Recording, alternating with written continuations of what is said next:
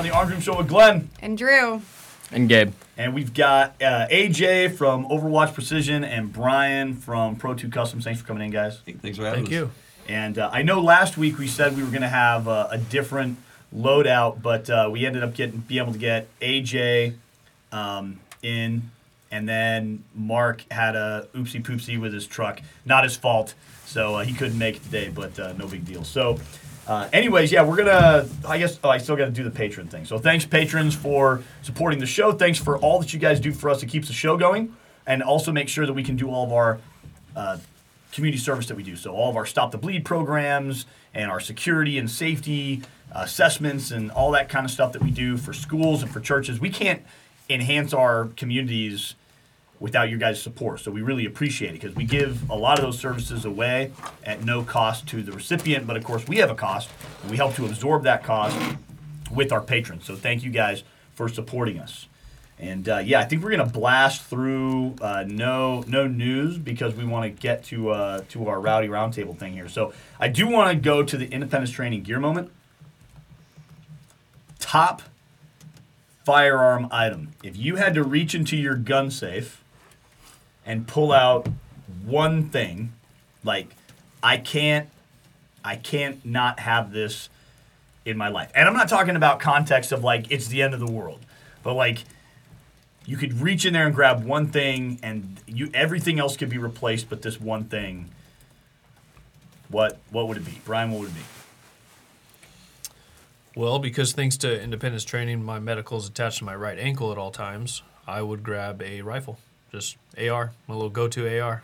go to ar all right i like it Yeah, I can't. I can't. Uh, I don't. I think I'm the exact same way. Uh, uh, we did a collab with uh, Sionics, so it was 14 and a half inch mid length ethos rifle we did with them. That I'd, I'd grab that thing with an NX8 on it. Fucking can do anything that needs to be done.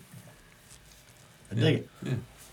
Since it's not a end of the world type scenario, I would probably go with my Haley chest rig just because it's sentimental to me. Um, but yeah, that that would be my item. all right drew would you grab out of safe Don't say AK. Don't gotta- say AK.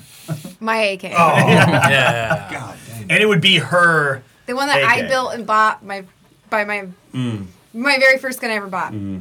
pre pre glen ak It was pre Glenny. Really. It was. my Good my paperweight to carry. That's a good one. I mean, that, that means I didn't paint it. yeah It's not painted. it is not It, is- actually is not. It's just stock. It is. Just Uh, it exists. is an atrociously atrocious AK. Yes. Wow. It's all just blech AK, and it's got the AK That's color. Yeah. It looks just like an AK. It Sounds like an AK Most are ugly. when you shoot it. It's from the motherland, so it stays as she is. It is straight up Zastava Serbian AK. Stupid high cheek weld. I replaced the stock because Oh. I my my cheekbones. You know, you know why Serbians have high cheekbones is from AKs. So if you notice, I have very high cheekbones. It's an evolutionary trait. Holy, that makes sense. Just like the uh, longbow archers that started growing deformed shoulders. I'm serious. That's why our cheekbones are so high. Hey, you keep telling yourself. That's, that's cute. It's a cute story. My uh, my top firearm item would actually be uh, my my 4570 lever gun that Drew bought me a, a couple years ago, a few years ago For now. Christmas. for Christmas, she got me the uh, Ruger made Marlin 1895 in 4570, which is the first time Fucking cannonball. it is, but it's the first time in all of my gun life, outside of my dad who bought me guns as a kid, it's the first time anyone has ever bought me a gun as a gift. Which, in my world of being in guns, it's odd. I've been given guns, business, trades, and all that kind of stuff, but like, I've never received, like, opened up a Christmas package and it was a gun. Yeah. And then I killed um, a bull elk with it during probably one of the most memorial, memorable hunts I've ever had in my life.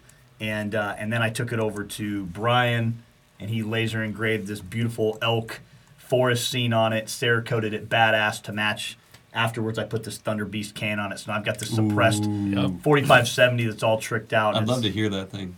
Dude, it's fucking awesome. I also just bought some subsonic ammo. I haven't shot yet. I'm actually gonna shoot it tomorrow. Those are so Uh, bizarre. Dude, I want to. Yeah, I'm excited. You'll, So what's that? You'll What- track the round. Like shoot. So How shooting. many, how many grain? uh, What what's it shoot? So Sub? I, I shoot the Lever Evolution 325 FTX um, from Hornady, and it's a fucking sledgehammer. you said 325. 325 grains. Jesus. Yeah, the subsonic rounds are four tens.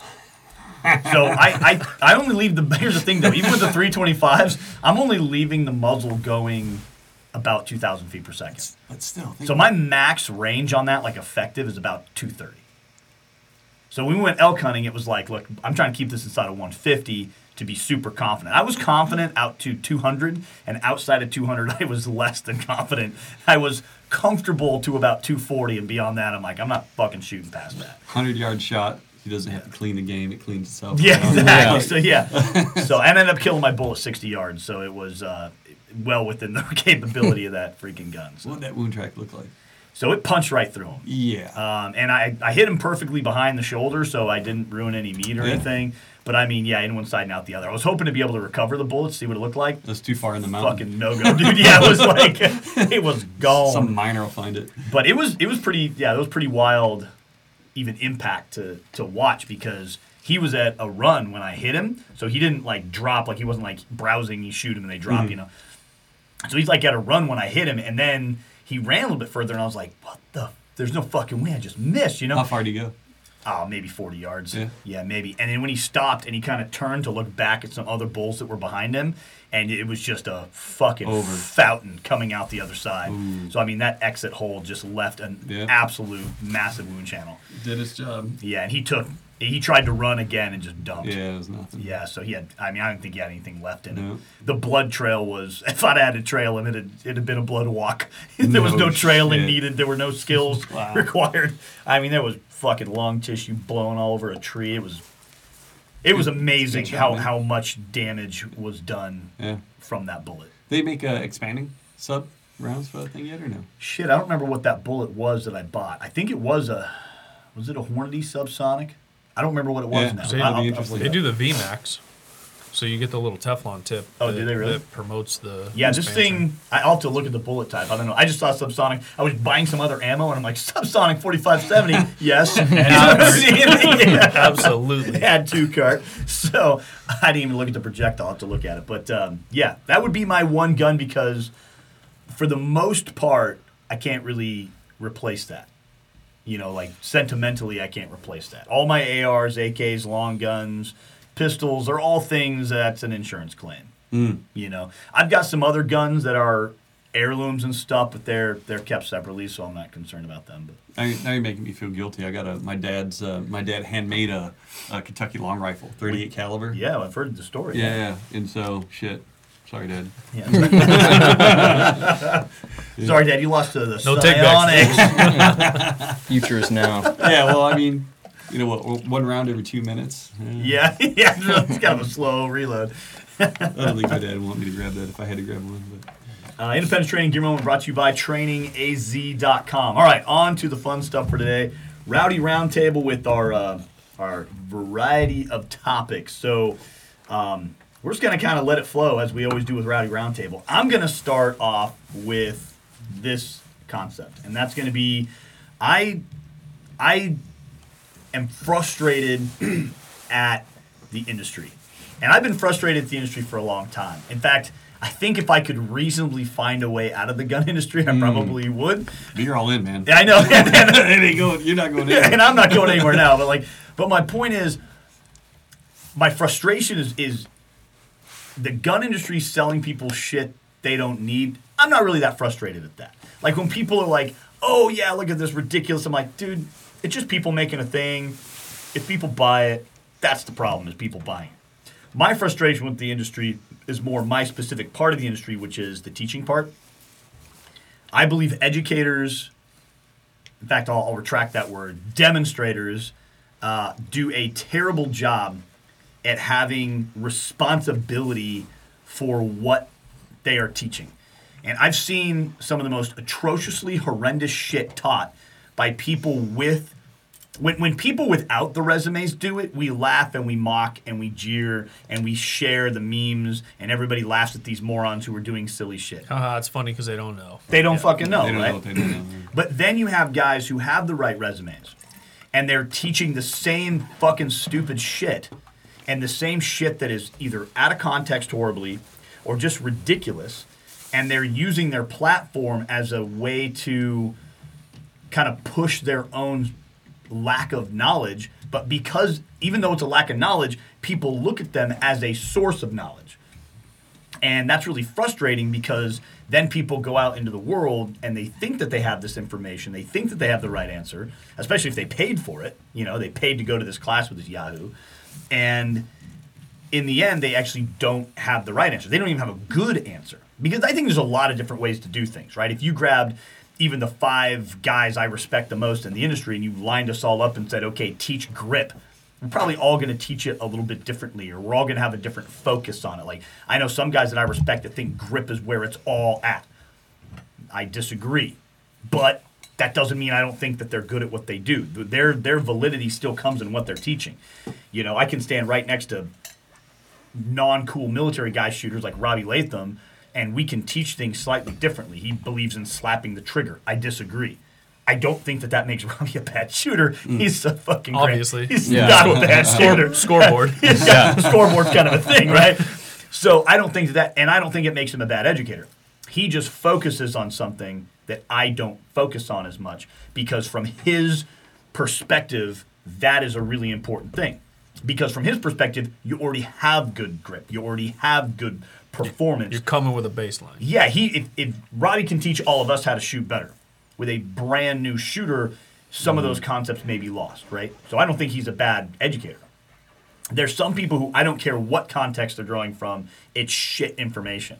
It's garbage information. It's bad information. It's kind of info that gets people hurt or killed or or worse, you know, thrown in prison, which I think is worse than being killed. So It's pretty bad. it's there's a responsibility that I think exists that, that really got brought to my eyes like about six months into teaching um, professionally as independence training. I'd been teaching before that, but as independence training.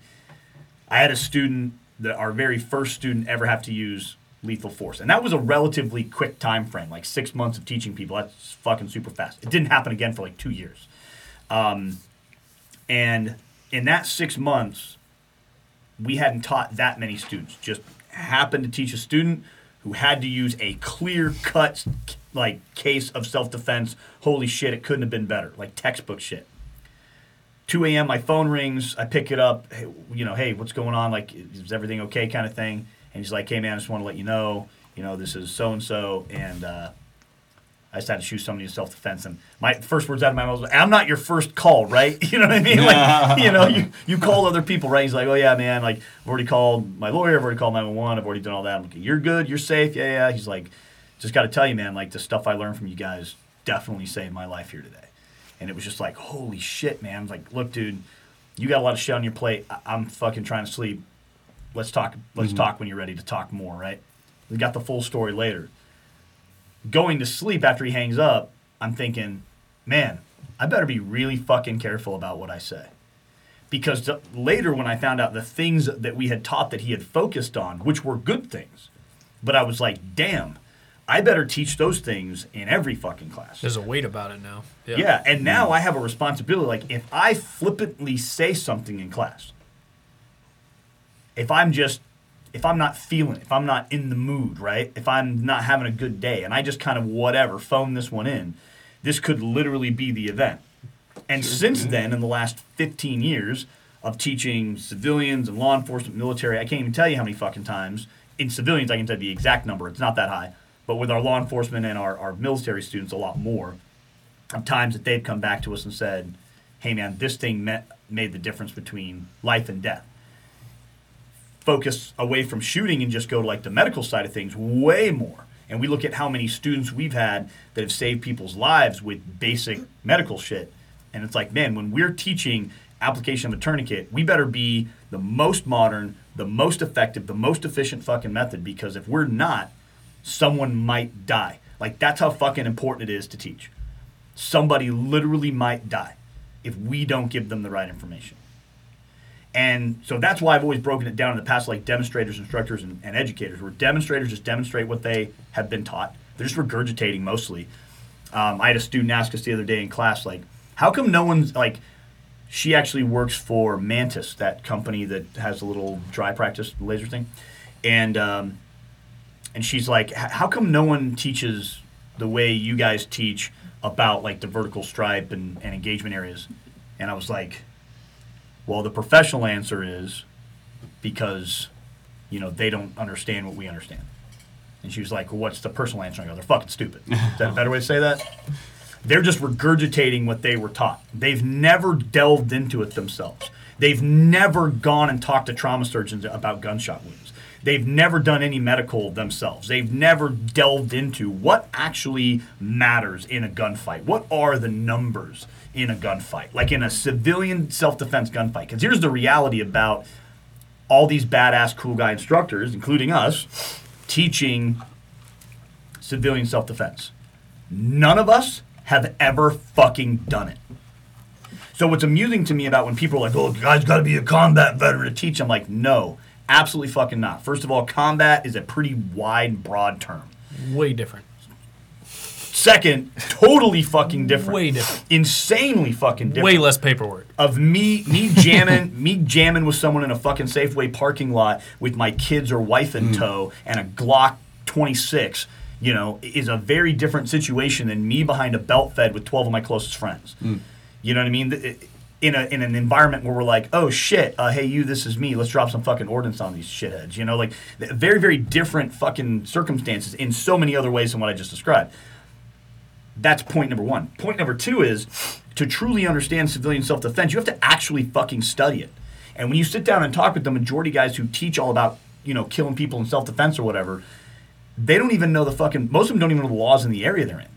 It's like, dude, I go to different states to teach. I learn the fucking laws in those areas. And a lot of times I bring other instructors in. I've been known many times to go into other states and I'll hire a local CCW instructor that I vet to, a, to an extent to come in and teach the legal section so that I can fucking know it. You know? And so that our students can get the best answer and not just my little bit of research, Right. but for someone who lives there and carries there and does that. So my point is like there's a responsibility that instructors have or educators have to really give a shit. Demonstrators, I don't think they understand anything about responsibility because demonstrators just demonstrate what they've been taught. That's all they're demonstrating. Instructors can teach you what they know. Educators find solutions to your problems. It's good. You know, very, very different fucking things. So, like, we consider ourselves educators. We find solutions to problems. We will help you figure out whatever it is you need to figure out. However, you need to get better, we'll help you find. Even if it doesn't involve us, we will help you find the solution to you getting better. Ed- instructors is, I think, what most of the industry is full of, which is people who can teach you what they can do, but they can't teach you much outside of that. And demonstrators, unfortunately, I see most of the Instagram influencers as demonstrators. Hmm. How the fuck, by the way, do they have so much goddamn time to make videos? I'm too fucking busy doing cool guy shit to fucking make videos. These guys make nonstop fucking videos. It's a full time job. Yeah, we teach is 100% a 200 fucking job. classes a year, Yeah. minimum. Yeah. I don't have fucking time to make so many goddamn videos. Nope.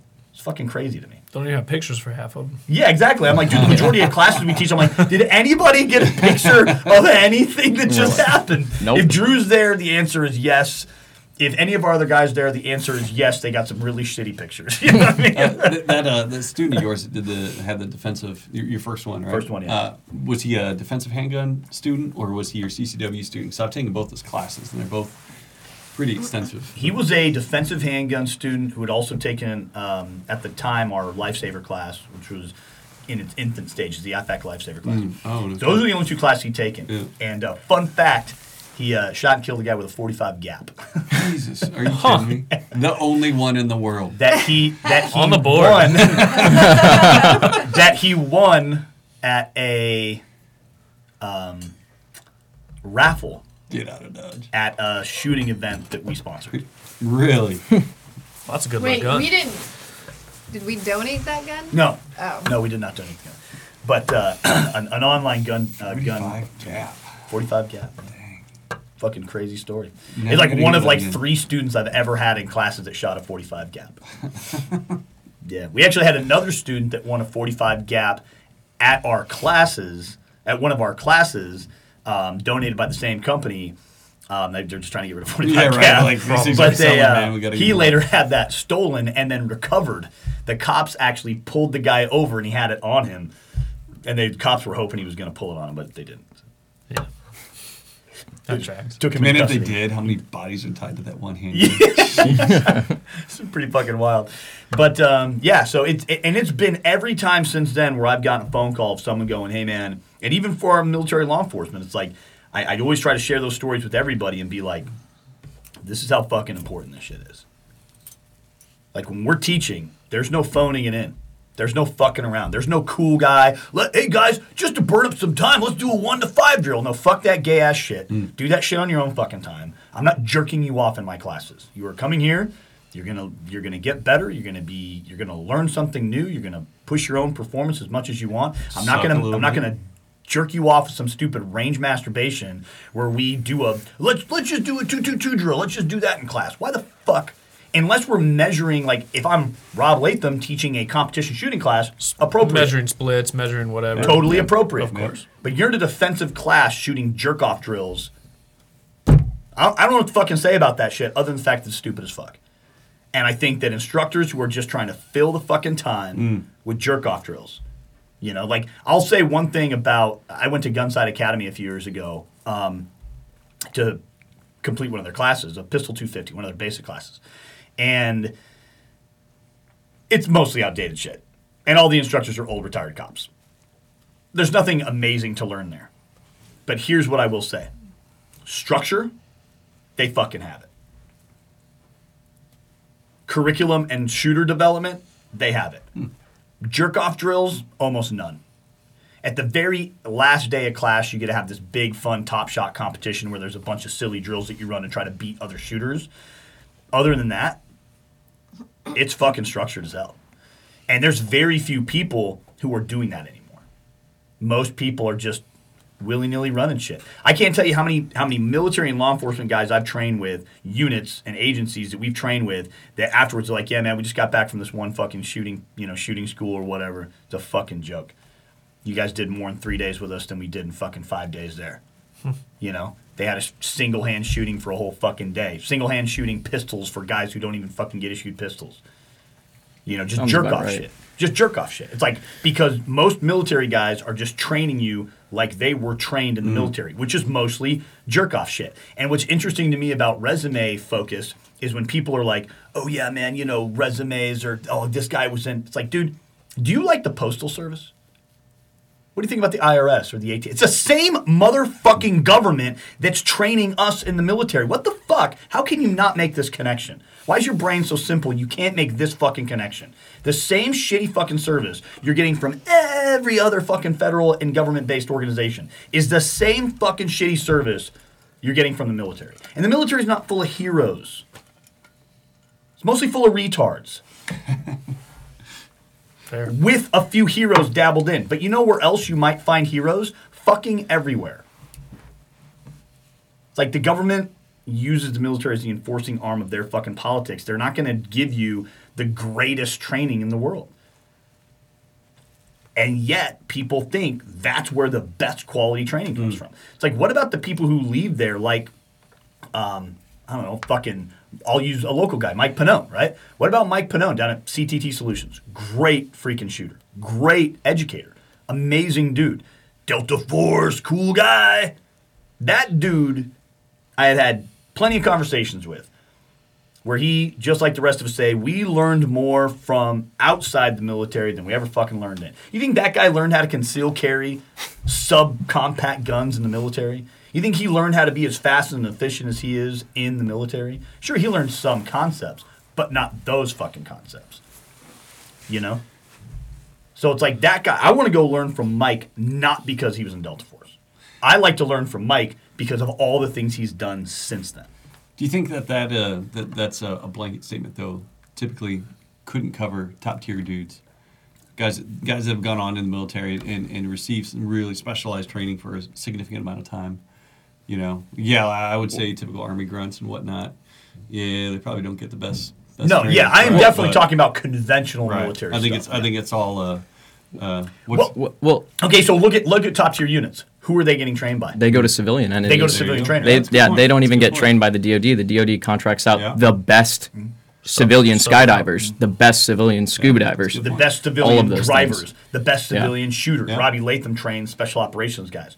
We train them in certain specific things. They we you know our only military clients for the most part of say ninety percent of the military work we do is all special Mm. operations. A lot of that is because they're the ones who still have enough money to do anything. Mm-hmm. Yeah. But the other part of that is they're not going in house to get that training anymore. Mm-hmm. Now conventional military they still are. Sure, sure. And so, yes, I'm making a blanket statement guess. generally. Yeah. But even then, it's so even in, in special operations, what are they going to train you to do? I mean, half of our instructor teams comes from special operations world, and they'll tell you, they'll sit here and tell you the same thing. Hmm. They learned what they needed to know. You know, look at Josh, right? Do you think Mm-hmm. he's as amazing shooter as he is today because Hmm. he was, you know, uh, a sniper in the in the special operations? Sure. Yeah. That's not the only reason he's an amazing. That guy's an amazing fucking shooter because he stays on the razor's Mm-hmm. fucking edge of what is going on in the, in the industry today. You Mm. you want to know about a caliber that dude knows. You want to know about something going on in the industry that guy fucking knows. Yeah, but he was also shooting way before he was even in the military. Yeah, he was also a competitive shooter before he even joined the military. Oh, really? So he had Yeah. that basis there. Well, Yeah. he grew up yeah. hunting on his farm and for shooting his ranch. competition, Yeah, and shooting trap and skeet competition, it's not and like rifle competition. he Yeah. was bred a sniper from the military. He was Already already a good fucking gifted. shooter. Yeah. Even the story of how he even got into be a sniper is fucking based on that exact situation. It's a funny story, but the the point being is, I think most every single guy I know that came from the special operations community and did cool guy shit, all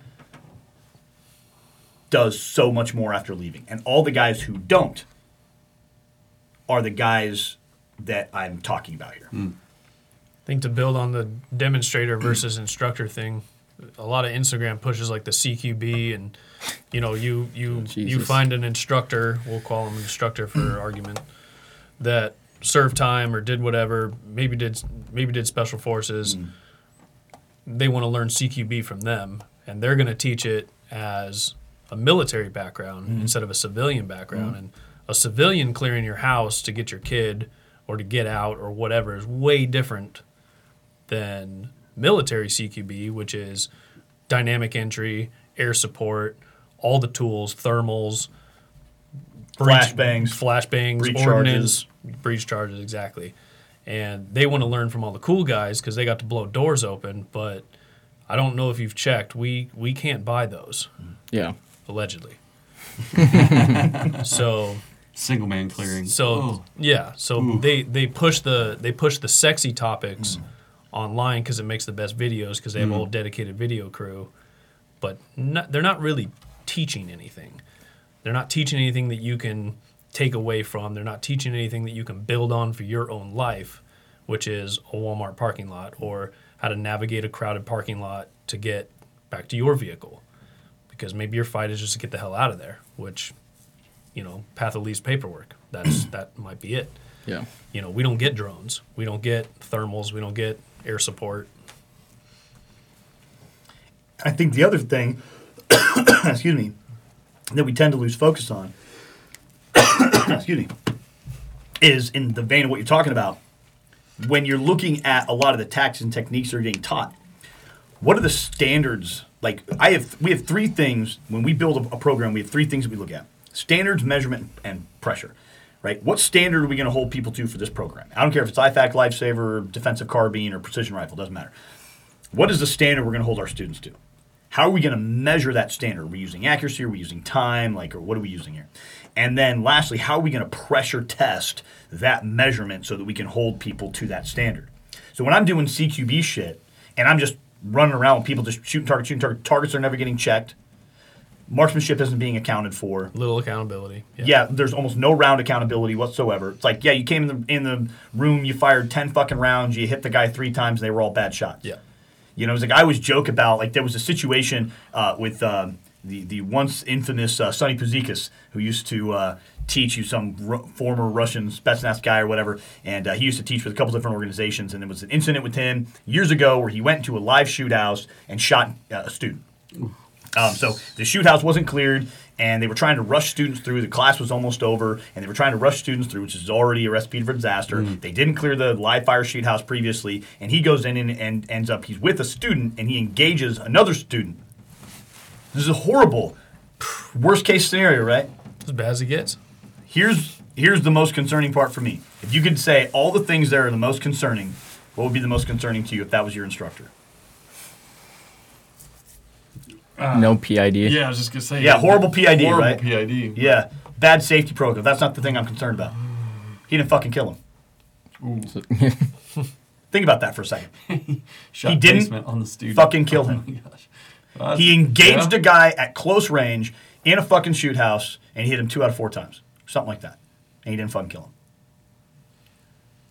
That's a We all think about the safety aspect, safety, safety, safety. Well, uh, what we're doing is inherently dangerous. yeah. I'm not saying be dangerous in a live fire shoot house. I'm saying if that were a real world situation, it's inherently dangerous. P- bad PID Outside is a that, yeah. concern. Safety protocols are a concern. All these things are a massive concern from a class perspective and a maybe tactical based perspective. But in the end, what standard Mm. does this guy Mm-hmm. even fucking hold himself to? Yeah. When You're- he actually legitimately fucking engaged somebody thinking it was a target and did not fucking kill it. Your curriculum is catered to how to win in that situation. And the one time that guy did it, He fucking failed. he, fi- he lost. And so my point is, his curriculum, his curriculum is based on jerking people off Yeah. in a fucking shoot house, and I would say that to his fucking face. There's His sexy cool curriculum is based on jerking people off. That is ballistic masturbation at its fucking finest. It's about it's about being a cool guy and running people through a fucking live fire shoot house where they shoot a bunch of fucking targets, and there's probably no standards. Dude, I can't tell you big name instructors I've gone and trained with over the years. And full disclosure, most of the time I don't pay for the class. I'll put that out there because I get invited or whatever. I go to the fucking class and I'm like, this is the worst fucking class I've ever been to. I've been in class where there's no fucking shot accountability, where you shoot mostly on steel, where you do stupid fucking gay shit like suppressing fire with a fucking handgun. You get told war stories half the fucking day. The class is, you know, nine to four, not even a full fucking real day. And they jerk you off half the time, so you're really only getting a few hours of actual mm-hmm. range time. You know, I've been in classes where all you do is shoot drills and drills and drills and drills, and the instructors, special forces, and you go there, and it's just like it, it just drill after drill after drill after. Okay, guys, now shoot this drill. Go back, reload, come back, and we'll we'll do another drill. It's like how is any of this building on anything else? Where are the standards here? How are we measuring anything? We're we're taping our targets, but you, but the problems aren't being addressed. You have someone over here next to me who's literally shooting the fucking sticks 50% of the fucking time, you know, and you're not even correcting that. Because I, I believe, honestly, most of these guys or gals don't know how to correct that. So it's more like a range day with. I think uh, Pat McNamara uh, said that one time that a shooting with a lot of these guys is a lot more like it's a range day with XYZ instructor.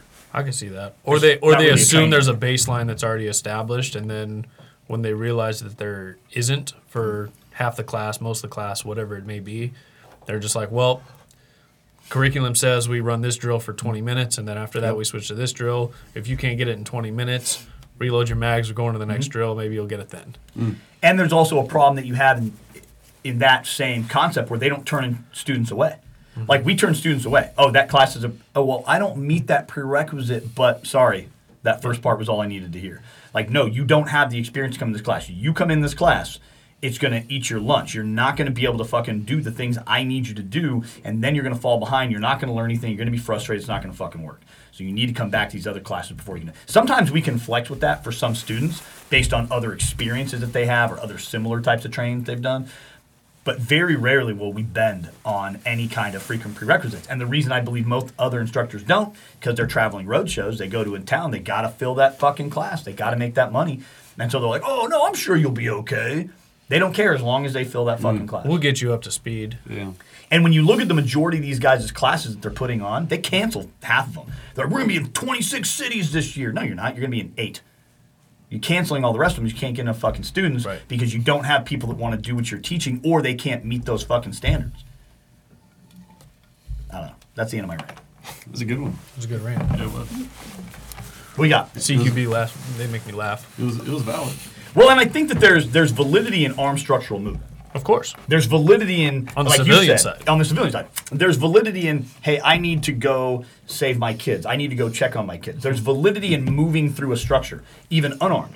There's a validity in I'm in a airport and fucking Terry Taliban shows Yeah. up or whoever. Somebody wants starts to blow the place up or Somebody starts popping off. Yeah. I need to move me and my people safely from one room to another room safely, and that's what we teach is armed structural Yeah. movement. And that's really way more structural movement. practical than, you know, breaching doors and Mm-hmm. Yeah, and we're not going to teach that.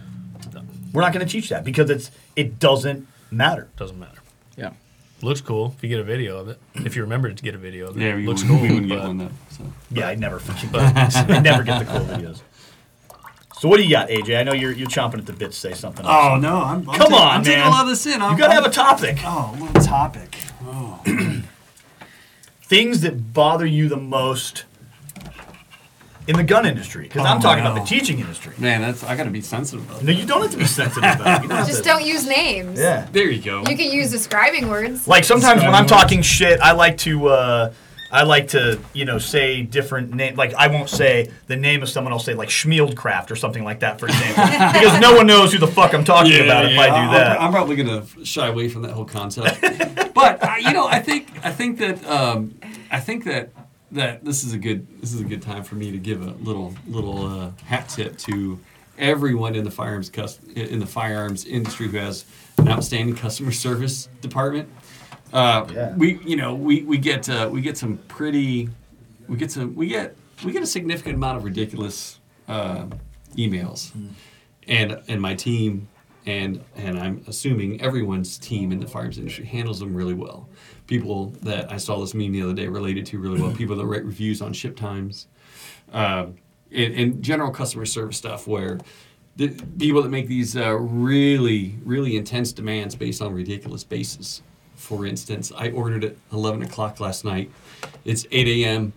Why hasn't my product shipped and I want a discount?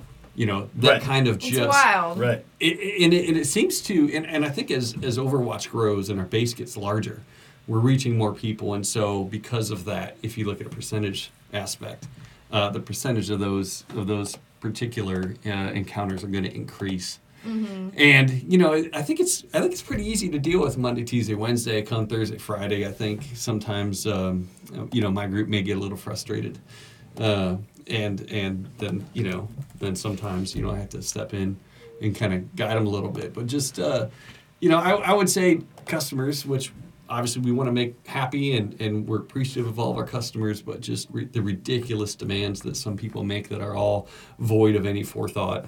And uh, reality, I guess.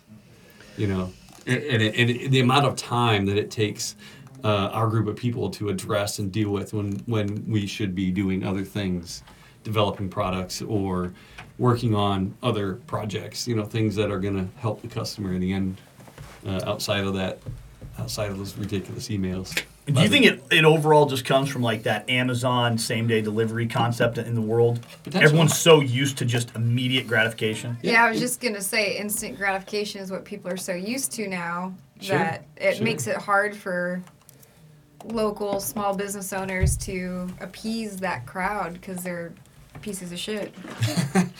Or impatient. yeah. Just, just impatient, not pieces of shit. They're just or they, they think we're a lot bigger than what we are, right? Yeah. And so we're we're a, a, a six man team, right? And so um, you know, I've got a couple group group, got a good group of people that does a great job, but there's just some things that are unrealistic for us to do, and that's ship by six a.m. Right? People, Yeah. Sometimes people don't get that, but we do our best.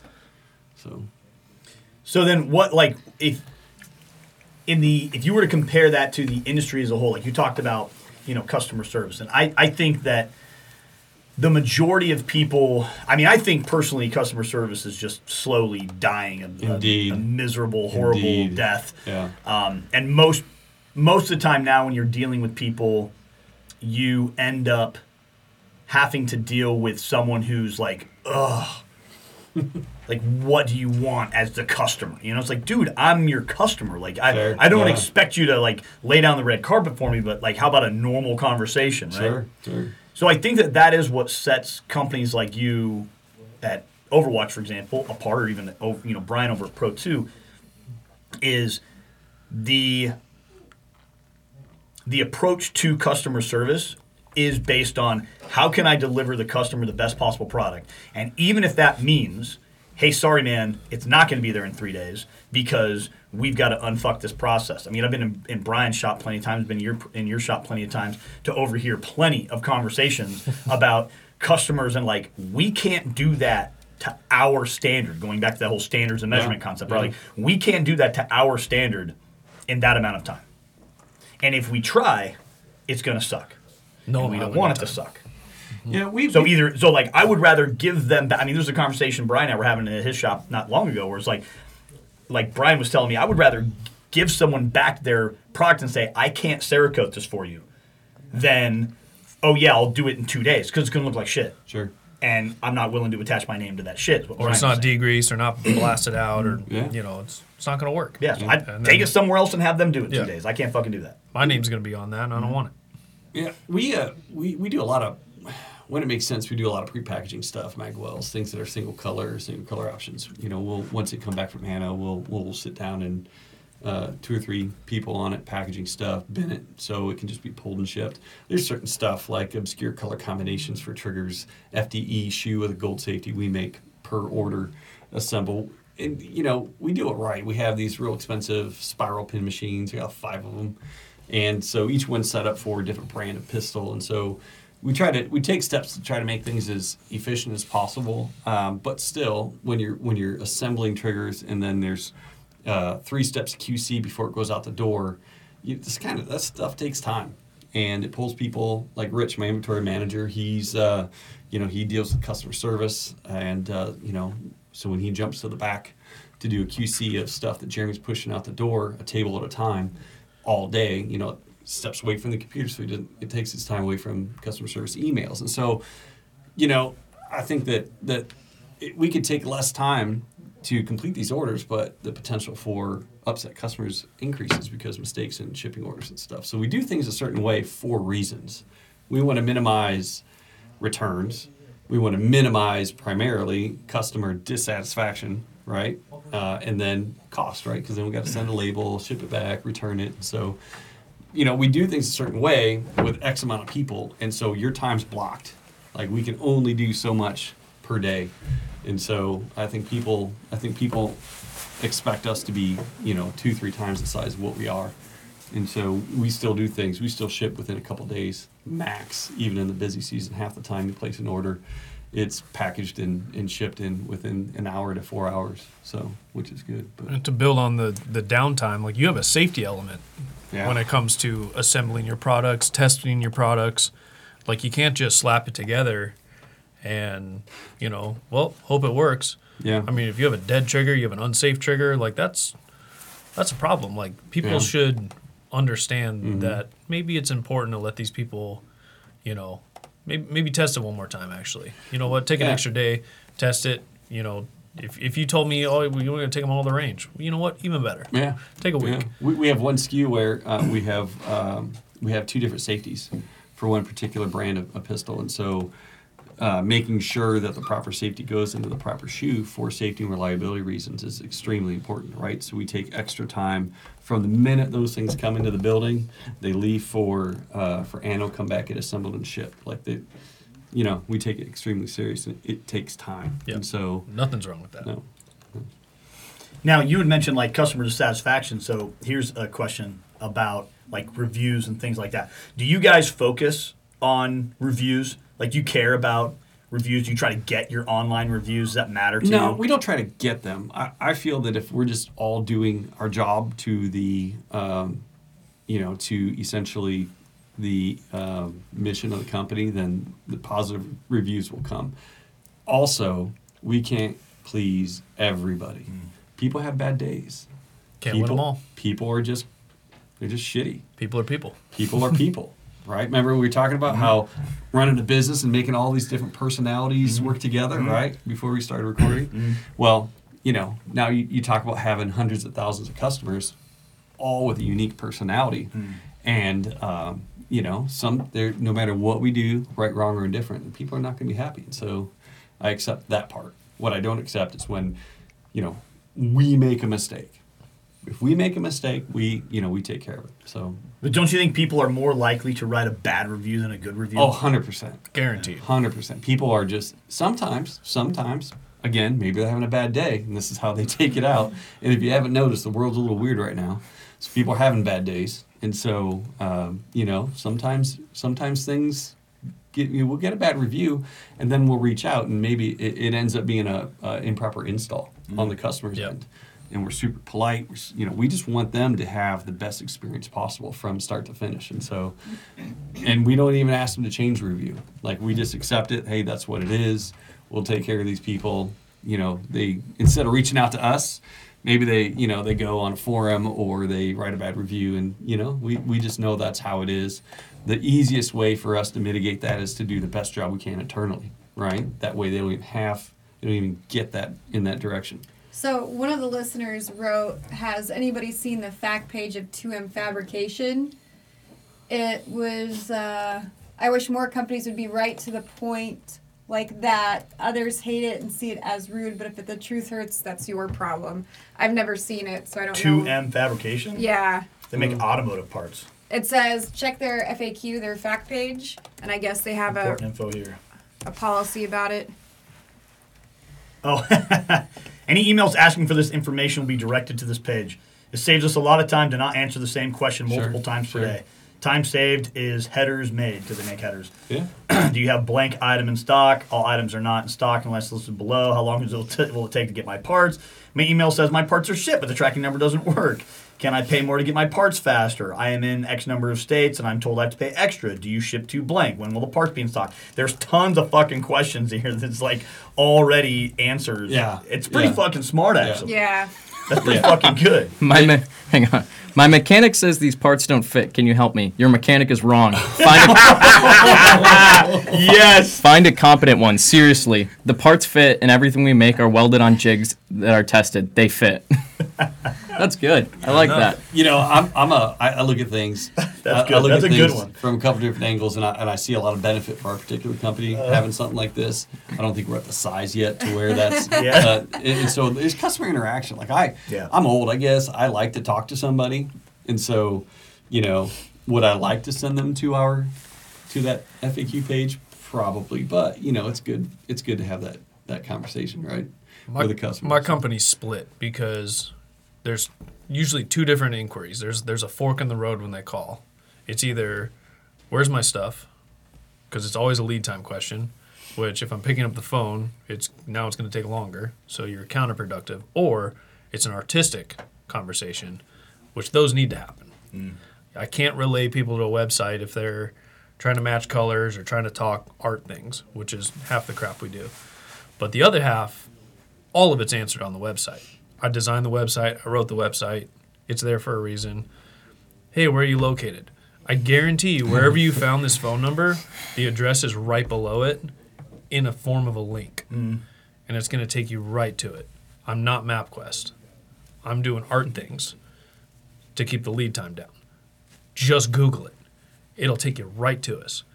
What are your hours of operation? Whatever phone operating system you have, it will tell you. Just look. Doesn't matter if you're even on Facebook or Instagram. It's there. Every piece of mediocre question is answered on the website. I want to be here, keep the phones open for art, for inquiries, for actual, hey, I saw this in a magazine. Can you do it? Yep, I did it. Perfect. Hey, I want this. Maybe can I add this? Oh, yeah, that would look good. Perfect. I'll come by. That's what I want the phones open for. Not where are you located? Are you open today? What's your lead time? All that's listed.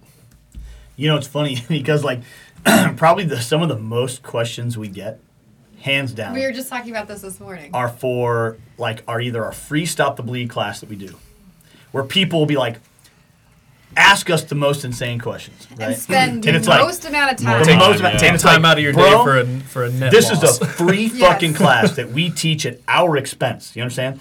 We're trying to do this as a community service thing, and you're taking my fucking time up. Mm. And they bitch asking and complain because it's in Mesa and they want it in like Yeah. the central part of the valley, so it's easy or to it's like be the- accessible. It's like, the- dude, fuck you.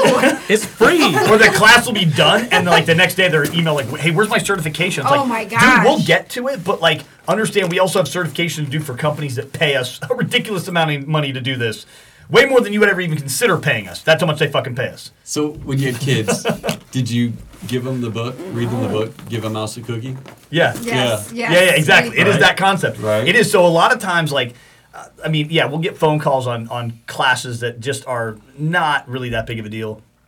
and people will like want lots and lots of answers. Like again, I could be spending my time doing a lot of course development or talking to you know other clients who have much broader needs than you asking me a question about whether or not you think the Stop the Bleed program fits you. Look, dude, it's free. If you don't like it, fucking get up and walk out. No one's even gonna say anything. Nobody cares. You know what I mean? Like just fucking crazy shit, right? I, I think too, like your point of you know people asking silly questions. I think most people don't want to take that time. You know, they don't want to. They don't wanna look they, it up. They they want the Amazon answer. They want you to go. You tell me. Instant gratification Yep. of I don't want to look it up. You tell me.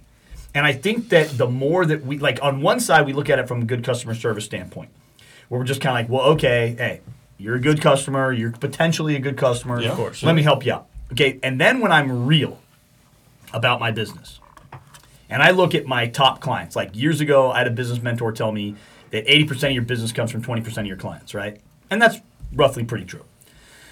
That means that it, you could lose 80% of your business and you would only be losing 20%, which would give you, however, that much more time to reinvest into that 20%, which would grow it exponentially, right? So ask yourself this question. For the people that bother you with those kinds of questions, like the people who bother us with silly stop the bleed questions, from a business perspective, generally speaking, what do they equal?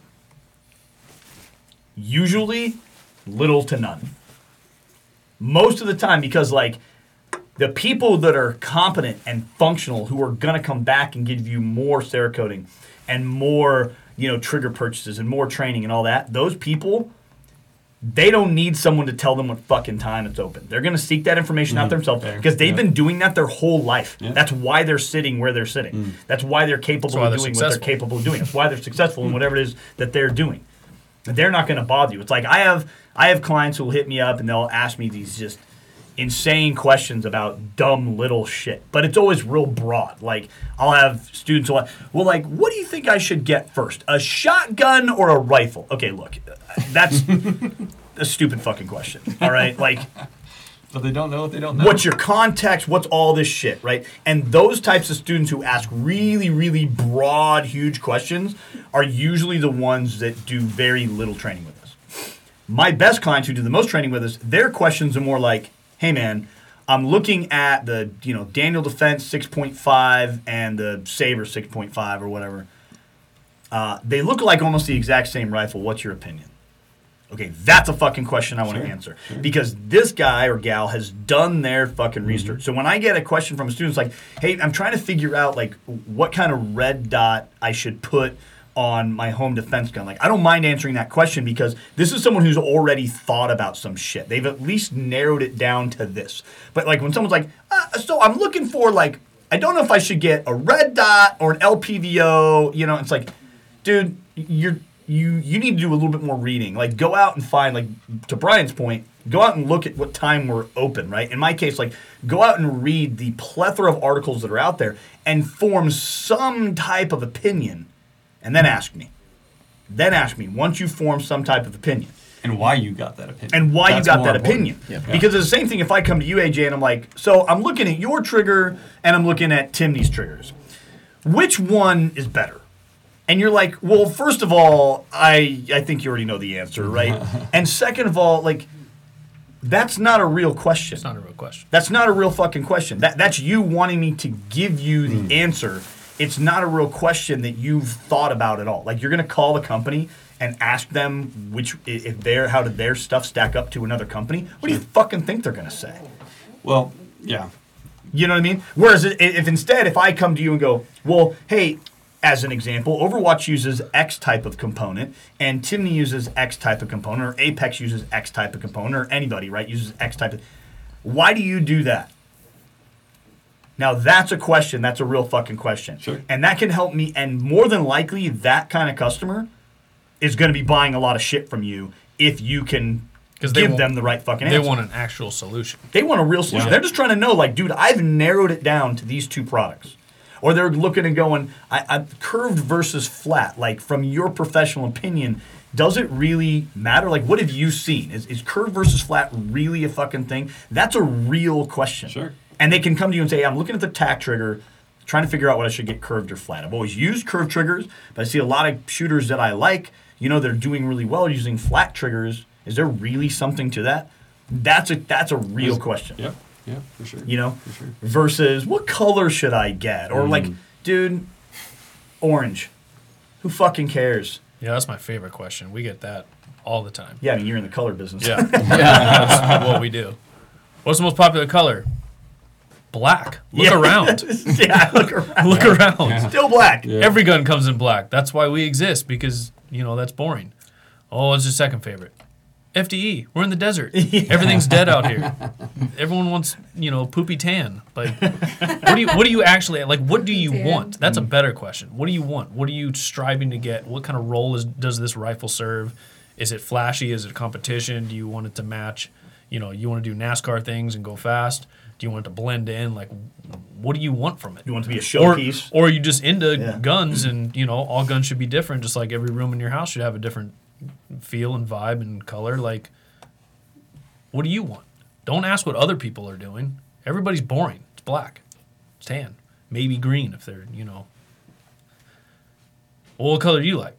I like prison pink. Yeah, let's get weird. My jam. let's go let's go right to rainbows. And then it's like because then that's usually then they'll usually start laughing. And like okay.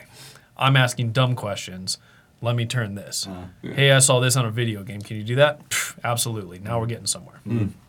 And the reason I, I'm, I'm asking this is because do you think that like other things in life, like we were even talking about like you know raising kids earlier, right? Before Yeah. we started recording, if you allow things to happen, then they just keep happening, and in mm. fact they fucking multiply, Yeah. right?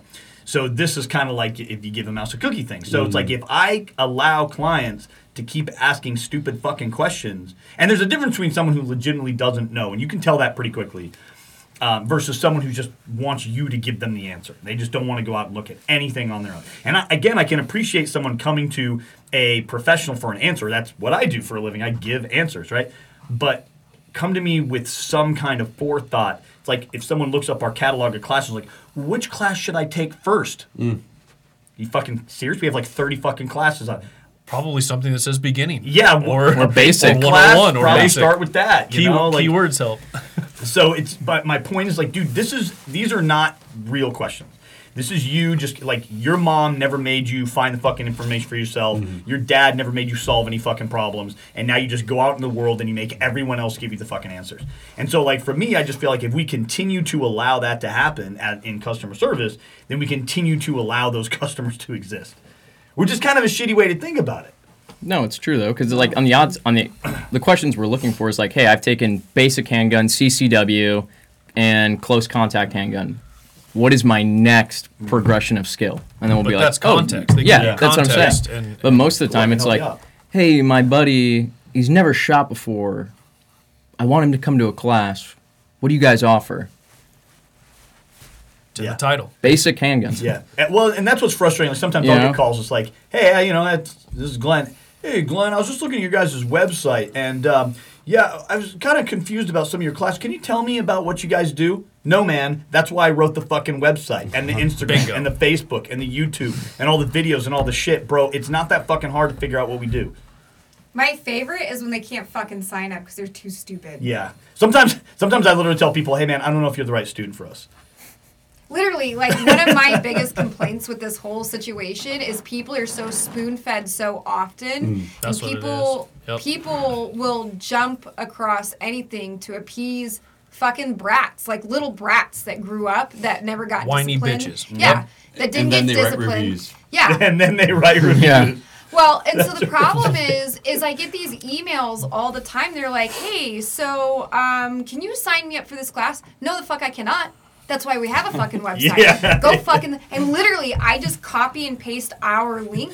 We, we spend a lot of time send it- sending links. Dude, it like it. Yeah, It to me, now I feel me. bad. Oh, AJ's searching for Sign me up. validation. Listen, AJ, for the tenth time, Jesus Christ, I'm- I'm we just gonna have a leave. website. Website. it's Thanks, funny thanks, guys. Thanks for the because opportunity. AJ does AJ does text me. last minute though. It's always last minute. No. You got room? Because Yes. my life is scheduled. No, and, and, that's fine. and- I'm talking about people who have been to our website and read the class description and don't go to the enroll now button to the right hand side.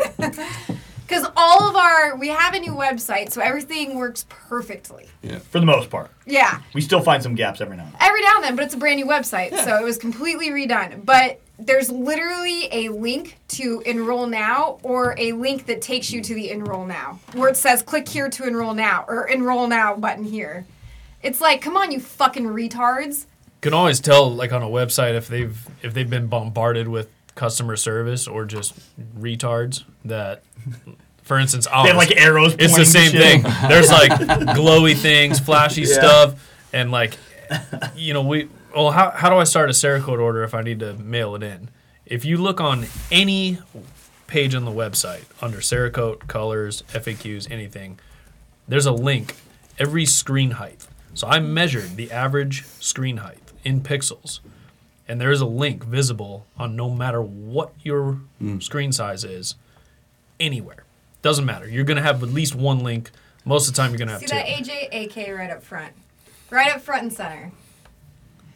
The funny thing is, is I hand Brian bags of prototype parts at Cerakote. Right. I don't click links. Sorry. Yeah, I was like, So, that's not AJ actually done it through the website. So That's AJ, different. There's a website? I just That's go by the shop with a six pack of beer. I don't Yeah. know what that's my I approach is drive different. by. I just throw That them is in the the- back door. He's got the he, he's got he's got the he's got the key to the fast That's pass. right. You show up with beers. And, All right, buddy. like, we'll get can it we done. make this holster real quick? Here's a six pack. That's pound funny. I did pound that. this motherfucker make this holster be. When, when we were developing our, our Hellcat trigger kits, like we need to go shoot, right? And so Yeah. I'm like, I got six employees. Mm-hmm.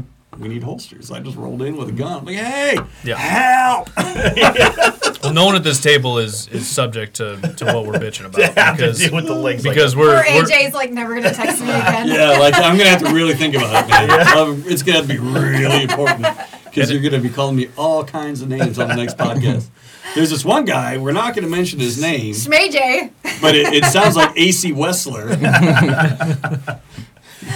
Well, I think too that there's there's like a like I'll have if I have a, a again a eighty percent of your business comes from twenty percent of your clients, right? So if I have one of my twenty percent hit me up and go, hey man, I'm kind of crazy busy. Uh, I'd like to hop in the defensive carbine class this weekend. Can you just handle that for me? Hundred percent, easy day, totally. You're of course. yeah, man. You fucking do tons of business with us. You, I'm not saying you get privileges necessarily, but you get privileges, right? Like, yeah, man, I'll take care of that. I know you're super busy. You're running a massive company or whatever it is. I got you. You know what I mean? So I don't mind doing stuff for people that are regular clients. I do a lot of that. I have lengthy, lengthy phone conversations, email conversations, text conversations with clients all week long listeners who call me. I literally tell people, call me if you have a question about something, and I'll talk them through people. I talk them through stuff. I have no fucking problem with that whatsoever for people that are putting in. Yeah, those are our people though. Right? Those are Yeah. already our people. It's the people we're primarily talking about are like the people that aren't ever really gonna be part of the people. The people that aren't ever really gonna be part of the One, business. one and done. Yeah, like yeah, they're gonna come to a. Those no are our offense, basic handgun Yeah, they're gonna come class. to a CCW class. and I'm never gonna see them again. It's like for us, man, CCW class is a loss leader. You're kidding me. That that is the best You know? CCW class I've ever taken. It's We- all day. Yeah, it's a great program. Yeah. I, I think you know, especially compared to these phone and faggots and do it for fucking who- two or three hours and, And no No. people in the time. classroom and Over kick them out Zoom. the door. Do it on a Zoom meeting. Yeah. Oh my gosh, I And heard, again, I man, heard that those- was a thing. that goes back to my whole, you know, those are demonstrator people who aren't taking shit kier- seriously, man. I have been subpoenaed to appear on behalf of students who've been involved in shootings. Hmm. I am an actual certified expert witness. I've had, I've been paid to go be an expert witness. I've never had to go to court yet at this point, but I've had to give all kinds of crazy fucking official statements and shit like that. Like, when you're training with someone, don't fucking forget that. Yep. they may be the one making claims and state and who what's backing them up? And what information and knowledge is backing them up? Because this is important you know that same kind of concept right? About like yeah if you're phoning it in on some freaking two or three hour you know ccw class the same same freaking problem. But yeah for us a ccw class is mostly a loss leader. That's not our bread and butter Wow. at all. That's for a that's lot of people it's their bread and butter because it's a volume game you know we, we had 30 people in a CCW. Turn you had 30 yep. people in a fucking classroom. Yeah, Don't pretend like you're an doing, like, amazing instructor three hours. because you you read a fucking PowerPoint for three hours from to the people. NRA. Yeah, or Yeah. whatever. Yeah, you, you read a fucking PowerPoint for three hours and you kicked everyone out the door with their shit. You're, you're not an instructor. You're just a fucking regurgitator. You're a demonstrator. That's not that fucking hard. I can hire a monkey to do that. You know, that's why we get a lot of the contracts we get is because we don't do that shit.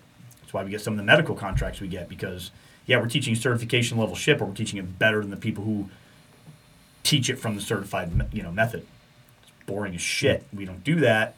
Different story. We don't phone it in. So that goes back to, you know, kind of even like good customer service of we do encourage people to give us good reviews.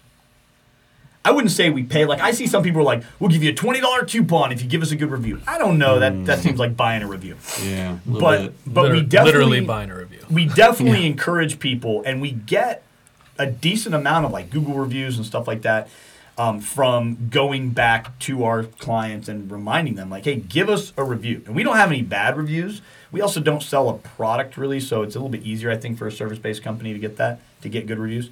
But I would definitely say that it's something to consider doing to encouraging people to give those good reviews because yeah you have one like one person who has a bad experience maybe they're having a bad day and maybe one of your people had a bad day or maybe just shit didn't work or whatever like People are people. people are people that fu- they won't shut the fuck up about it No. they'll tell everyone about it Yep. so you got to encourage the people who have good experiences mm-hmm. with you to give you good reviews Yeah. as well What's that rule of thumb? It takes um, one negative experience, but then you have to have like 30 positive experiences to outweigh that negative experience, I believe is like the rule of thumb. So more people want to talk about the negative than they do the positive. Sure. Oh, So yeah, absolutely. people are so much more quick to go run and leave a negative review than they are about a real positive review. So all right Gabe what's your topic I mean, we've kind of been talking about it all day, but it was just kind of more specific. Like, s- stop doing shit out of context. You know, and, and specific to training, like that drives me absolutely nuts. If you ever had a course with anyone and they're having you do something and they can't give you a why, why are we shooting in this position? Why are we moving this way? Why are we handling or manipulating this way? And there's no why. It's just do it this way, fucking leave because they have nothing to give you. Absolutely nothing to give you. It's equivalent of a teacher working off of a worksheet. Exactly, yeah. Fill in the blanks and Yeah, You know, but that's so much of it, right? And it's like I don't even know how you can call yourself. Well, they probably don't call themselves like you said earlier. The whole educator thing, like you're not educating people, right? Because it's a two-step process. They have to understand the why, so that way they can implement. it. If they don't understand the why, then there's there's no context No, to it. We see drills all the time. Zero fucking context. I can just observe it from 100 yards away and say, yeah, they, they have no clue why the fuck they're doing that. They're just doing it because they saw the guy do it that way. You know what I mean? Everything we do in classes, there's this is why we do this this way because it has these benefits and it works 90 or 100% of the time. Simple example how we rack the slide instead of using a slide release. Those get stuck. I mean, you guys both work with handguns a lot. They get stuck. They're super tight. They're super small. The, the They're in actual different stops locations. Yeah, they're in different for locations. themselves. Based off your hand size, you can't reach them on this Mm-hmm. certain type of gun. But work, what works every single time? The way we teach to rack the slide, right? So those little things to me are a huge fucking deal. Especially when they matter. Exactly, because those are the things that matter. If, if I go to slide lock for some reason and I Bad do day. need to put it in a bag, and it's already a bad fucking day that I'm at slide lock.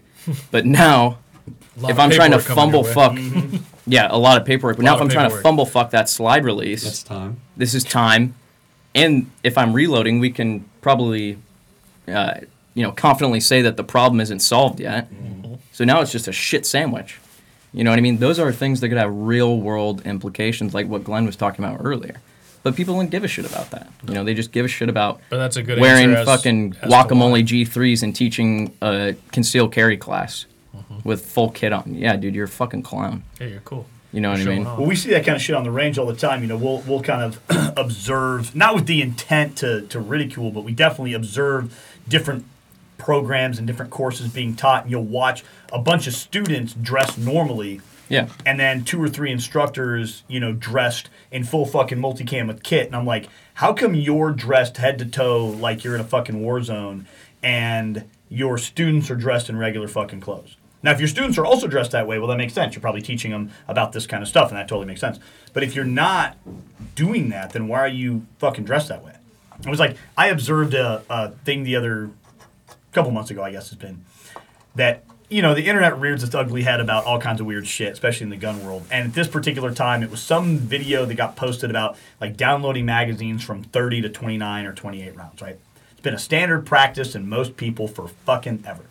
And there was a couple guys who had the resumes who jumped on and were like, "This is fucking stupid." 30 round magazine should have 30 rounds in them. 17 round magazine should have 17 rounds in them. The end, you know, if you can't fucking seat the magazine with that many rounds, then you're fucked up.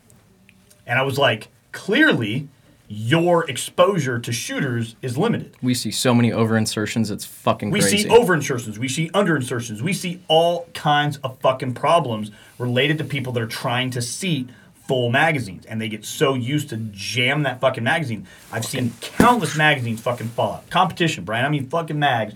Do we see fucking fall out? I mean, every match. Every match. Every Yeah, match, someone's yeah. magazine's fucking falling out because they didn't properly insert it. Usually because it was too full or they didn't use a simple push pull technique. Like push pull is the easiest fucking way to insert a magazine. I don't know why everybody doesn't do it, but it's a serious fucking problem. So there's all there's little things like that where they become it, it, it's out of context. It's like Yeah. that's cool. So in my ladies AR-15 101 class, where Drew and I are teaching women how to put a, a magazine into an AR for maybe the very first fucking time on a potentially closed bolt, and I've got some you know 40 or 50 year old lady who doesn't have great arm strength, hand strength, whatever, and she can't seat the magazine. Or I strip one round out and she can seat it 100% of the time. Why the fuck would I not do that? yeah. Sounds like a solution. You telling me Yeah, that for one that- bullet, one that bullet's going to mean the difference between life and fucking death? This is a Jason Bourne movie, dude. One bullet doesn't mean the difference between life and death. Just fucking doesn't. So, the problem, like you're talking about, is context, Yeah. and it's it's doing things out of context, and always asking why. Yeah. Why do we do things? What if you had a 32 round magazine? You specifically made a 32 round ma- magazine. Settle down, Daniel Defense. So, oh no. So you No, can that's- load this on a- a closed bolt MP5 No, mag. this is a and still OMAG. have- oh, the OMAG. This is a Okay. OMAG actually, breach. actually, it's no longer the OMAG. Oh, it's not? No, there was there was some things, but Oh, it's okay. now the Mod 2. We made, we made a, a mold revision. Oh, okay. Uh, okay. but we did the exact same thing with that MP5 mag. now that's a totally different story because then that works. That's Yeah. a solution to a problem. You're answering a solution to a platform. yeah. Like a the- the mechanical solution. The platform problem to an MP5, just for anybody who doesn't know what the fuck we're talking about, you cannot put a magazine into an MP5 with a closed bolt.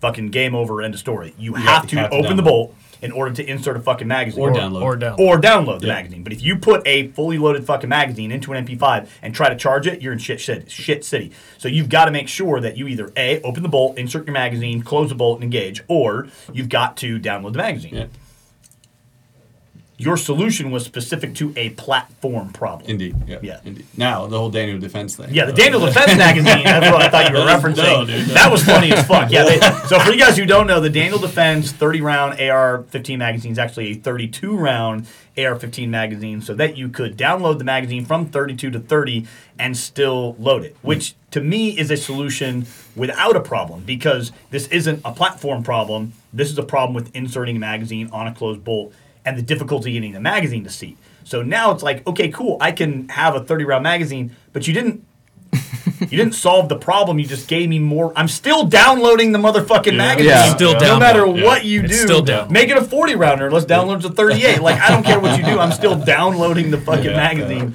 So it's not. Again, I'm not buying anything by having 30 rounds, in my Yeah. opinion. So in in that case, if I'm really concerned about ammunition, why am I not running fucking D60s? There you go. Yeah, You know what I exactly. mean? You If go. this I'm is a really concerned about how many rounds I have. Or you could be D60 in that you could be the king of day drinking and tinkering like my shop is, which is you just trim your followers a half inch on all your PMags that you use in mm. competition, and mm. they go right the fuck in. There you go. They go That's also they the- go- with, Yeah. with zero feeding issues? You Zero don't get, feeding really? If you want to nerd out like Brian does on a That's lot of things, That's it. the only dude I've ever seen who can Ear actually helps. make a Vepr work.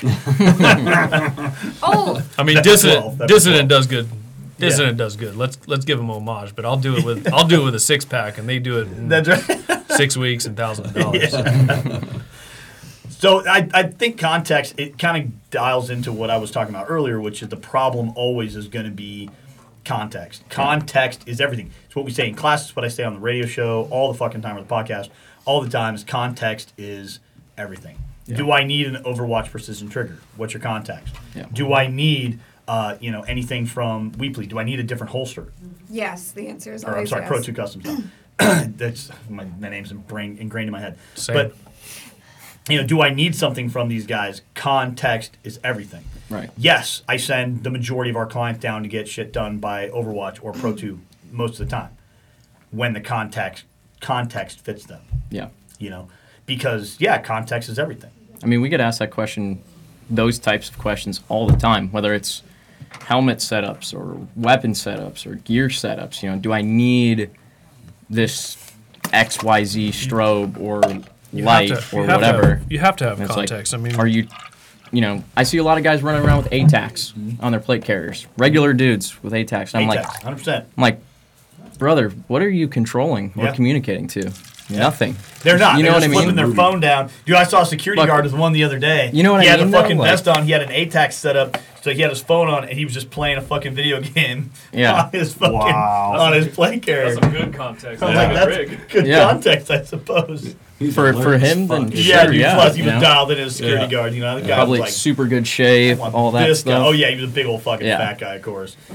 Yeah, no, it just that kind of stuff drives me up the fucking wall. I mean, you see it in everything with gear, weapons, accessories, you know, whatever you want. And it's always like very specific items made for a very specific purpose that are being used out of context. The ATAK is one of those.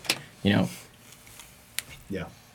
I don't know. That that's just like my biggest pet peeve. It drives me fucking nuts. Yeah, dude, he's pouring beer in his orange juice. I do beer. don't I do beer mimosas, boys. I don't do champagne. That's some, Beer that's some Moses. next level shit right there. fucking Cerakote fumes just- getting to Yeah. this guy's fucking. All the chemicals. poured Miller High Life into his fucking orange juice. He's like- been doing it all. He's been doing it the whole show, and I've been staring at him the whole time. He's like, Yeah, get on my level. yeah, I don't get along with champagne. I, I, don't, I don't have a lot of limits, and champagne's one of them. Can't do Jaeger. That's my fighting booze, and I can't do champagne. hey, it. man, That's those his loving limits. booze. That's That's it. good. Man, that's, those that's not a lot of limits, but those are two of them. Stay in your Now- lane. Jaeger now I know. gross. What? now I know. Uh, gross. all right, so you have do you have a topic, Drew? I do. what is Oh, your boy. topic for Oh, today? everyone, take a seat. Get ready. Y'all are gonna need new drinks for this one. Okay. This is gonna That's be a why I long refill. time. Oh man. My thing is, is put your motherfucking shopping carts away, you fucking Ooh. pieces of shit assholes. Oh man. Oh my god. This is a pet peeve of mine. This is how I, I didn't know literally we were going off. I off judge firearm people. I industry, literally so I got a- I got a judge. good one. I literally judge people by Dude. whether or not they put their shopping carts. So- down. You're a low life if you leave that thing out there I floating. Shit. fucking had You better to have go. a goddamn good reason. So I've been to the My market. baby is on fire. that's, a, that's an acceptable reason. I have to go.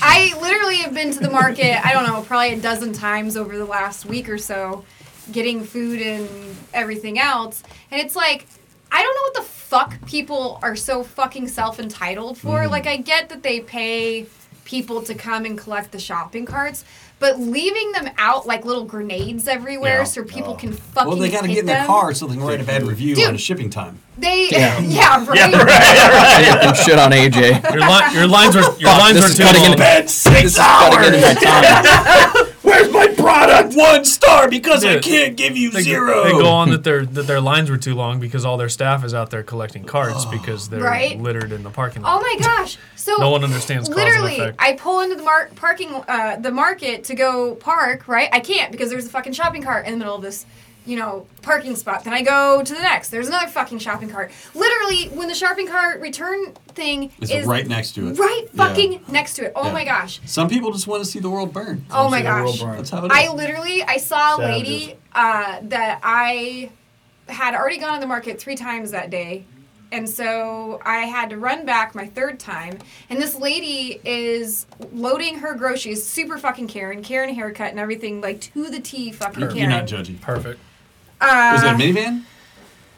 No, it was one Crossover. of those uh, SUV. it was like a Sequoia or something. Getting closer. That's And- pretty close to a minivan. Yeah.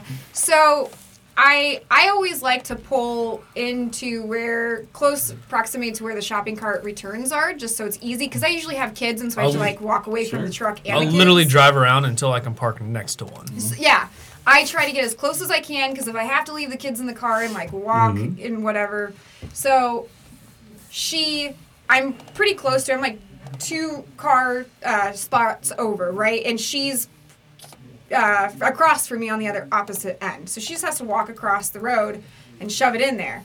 That stupid motherfucking dumb bitch takes that fucking cart and literally puts it right next to the parking spot next to her. And I go, uh, are you gonna walk that over and fucking return it? And she goes, she looks at me and she scoffs. And I'm like, that's pretty rude for you to fucking leave it in the middle of a parking spot. On Christmas fucking Eve, by the way, you dumb bitch. Like, I know you're out here trying to get food for your fucking family, but let's not be We this all are. total cunt and just leave it for somebody else to have to deal with it. I like You know, in the This same vein, I hate people. in the same vein of that, cabin. People are people. people I fucking hate people. who walk slowly across the fucking crosswalks, like in the store parking lots. you want to talk about intrusive thoughts coming into your head? When I'm sitting, when I'm sitting what? there and they're just like facing their fucking phone, walking slow as fuck across the. Just want to run down. The only thing that bothers me me more, nuts. the only thing that bothers me more than, than than Drew's topic are those who go to Costco during Thanksgiving week to eat, not to shop, and they leave their carts right in the middle. Uh, my wife doesn't like to go to Costco with me because I full blow Titanic ram carts. no, I'm, I've been in several verbal altercations. Uh, At the Costco. Listen, this is extremely inconsiderate. Like you, that's you want to come here and feed your your like great. That's got no problem with it. Just be considerate and just get out of the middle of the fucking aisle. That's I'll say all. to- it's not much to ask, right? Yeah. To that thought, Because there's I a will- line of people, and we just want to get stuff and get out of there because we have other things to do. And Right. people Our literally leave it around right in the middle. So I'm like. fucking smash. oh, I'm sorry. Did you leave your cart in the middle of the aisle? So I'm probably, yeah. I'm not saying that's the right thing to do, but the whole, you But know, it's just being- adrenaline and and, and it's uh, being the testosterone. Testosterone thing we were talking that's about what- earlier. Yeah, and it's like, That But totally just drives honestly- Totally inconsiderate. In all honesty, though, it's like how hard is it to walk a couple more feet to return your cart versus leaving it in a parking space that now nobody can utilize, and now you have to play this drive around looking for parking spot games because people leave shopping carts, and then. It's like if one person does it, it's like a moth to light. Mm, all the other people will Yeah. leave their carts in that one little parking space, Yeah. and then all I'm of a sudden there's like I'm like not three or making a problem. I'm just contributing to something that already exists. so it's Exists, so it's right? less So invasive. it's less my problem. It's less my my fault. problem. It is My fault. so Some prick did it first, so I'll do it. And then my other frustration the is the moral people, decline of America. people leaving their trash in their shopping carts. Yeah, And I'm yeah. just like, dude, you're a fucking disgusting, filthy animal. Like, how dare you leave a dirty. And again, it's like those people who have dirty cars, dirty homes, who are hoarders. It's like, yeah, well, you live in filth, so why not just It's spread it around everybody Standard else? of behavior and Normalized living. You know? Yeah. I think all those people should be hung. Have you seen the guy on YouTube who like zip ties? Anytime he he sits in parking lots and he waits for someone to fucking do that, and he like grabs the cart really quick and zip ties it to their fucking door handle. But they're not. I They're not, definitely definitely keep the industrial size Yes. zip It's ties. They're fucking- normal Not even the zip ones No, that they're a the- pocket they're the knife will get bitches. to. You need You need Yeah. fucking bolt cutters for those bitches. you need a pair of dikes to get through these Yeah, sorts 'cause of maybe bitches. you could also handcuff people with them. They also work well in shopping Yeah, carts. possibly. I'm just flexi cuffs. I just think that I mean, I guess it's more of a society problem where we again going back to if we allow people to get away with certain behaviors, they're going to keep sure. doing this, which is kind of reverts back to everything we've been talking about today is the fact that people get away with not returning their shopping carts and it's so fucking gross. And mainly it's Karens and fucking fat people. Mm. And my god, do I hate fucking fat people. Dude, I've gained 10 pounds in the past You're a fat piece 60 of shit. days, and she's been judging me this whole time. The whole time. I, I've been That's why waiting you're wearing a hoodie today. That's right. I'm trying to cover up. the whole 30 starts in January. I'll drop 20. Everything will be cool, and then we'll be friends again. But in, in all seriousness, no, it's just because the fact that people are too lazy and they're fucking fat. And this whole COVID thing really put a. Fuck the world up is what it did. Well, not only that, but it allowed fucking gross fat people to be more fucking gross fat new- people new and standard get was- away with Doing certain less. things. Yeah, and Yeah. it's like, well, it's not my job. Oh, Drew, don't do that. Yeah. That, That's that my painted a fucking picture. That I painted, That a, shit, that like, painted uh, a picture. Gabe sent me a video. sends fire into my fucking blood. When, when when I'm in the store and someone is so fat that they physically can't walk, and they have to use one of the carts that's meant for old people or hurt people. or, or Disability. physically Yeah. injured no people. legs or something. Like people who legitimately deserve it, but you're so fucking fat that you've got your O2 tank in the front of it, In tow. so that it can In tow, yeah. so that it can help your failing lungs because all the fucking pressure on them from Look, your body AJ's got to take his. Uh, Because I'm he got, he got all sensitive. He got all sensitive and now he's taking his hoodie off. Feeling pressure. all fat shaming me. Thanks, Drew. Jeez. And then they Make sure you they, keep your shirt pulled down. they roll by you and just Holy. oh. You guys are fuckers. Well, we were I at a that. we were at a Christmas pageant for our twin boys, and there's this fat fucking piece of shit dumb broad that's sitting a couple rows in front of us, two fucking chairs that she was sitting on, and they were bending about ready to fucking break. Did you? Did the you world's see, strongest fucking chairs. Did you see Southwest? Southwest. Southwest? We Yeah. Oh, we already talked about that Oh, a couple weeks man. ago. oh no, we didn't. That was on our last rowdy round table that got deleted. No, no, it wasn't. Yeah, it was. No, it was on the show before that. Oh, was it? So, even more so, Gabe sent me a video uh, on the old Instagram of this fat chick asking for a seatbelt extender for Delta, I think it was. and she Seatbelt delayed, she managed to get the flight delayed because they had to wait to find this chick a seatbelt extender. And she's blaming Delta because they didn't have seatbelt extenders ready and available. The best part of the video, she films herself. Here's the thing. Ah, And she's wheezing while she's asking for a fucking seatbelt. Like she's like sweating. Yeah. You're like, dude, you're in an air conditioned building. How are you sweating? extender. Yeah, she's all she's all hyped up, so naturally, she- Yeah. you know. Oh, but the But see, 150 years ago, they, those people wouldn't have made it. Saber Tooth Tiger's dead, motherfucker. Dead. No, they just The- die. Fucking The- dead. Saber here's Tooth the- Tiger's eat everybody. here's the weird part, though, right? From, a, from like a human psychological point, No. She part of the video. Remember, she's playing the victim Yeah, in this, Yeah, yeah, as yeah. we've talked Shocker. about many. Yeah, She's the shocker, victim. right? Shocker.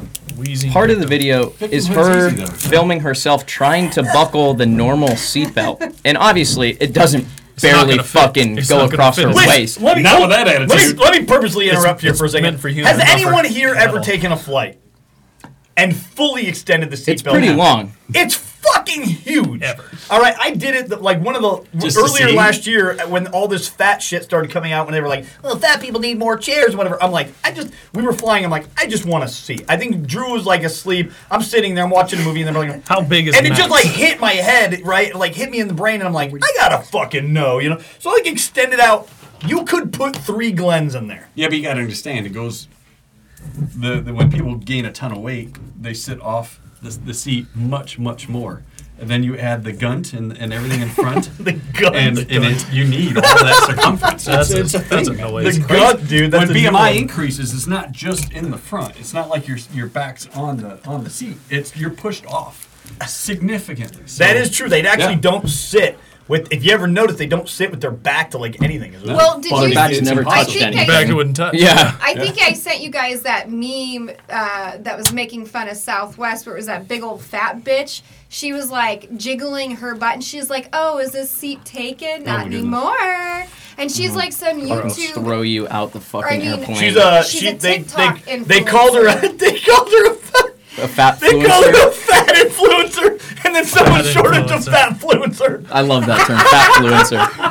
So Oh my just just for everyone's essay, oh, that's the average length of an airline seatbelt fully extended is 45 to 50 That's inches. what I'm fucking That's saying. wild. That's a lot. That's But a that's big half. waist, boys. That's, That's a big half. waist. That's that's Yeah, maybe a little AJ's more than right. half.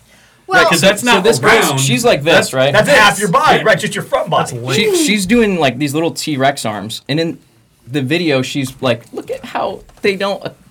You don't identify. How do? here's my thing. How do you, dude. you not identify that as a fucking problem?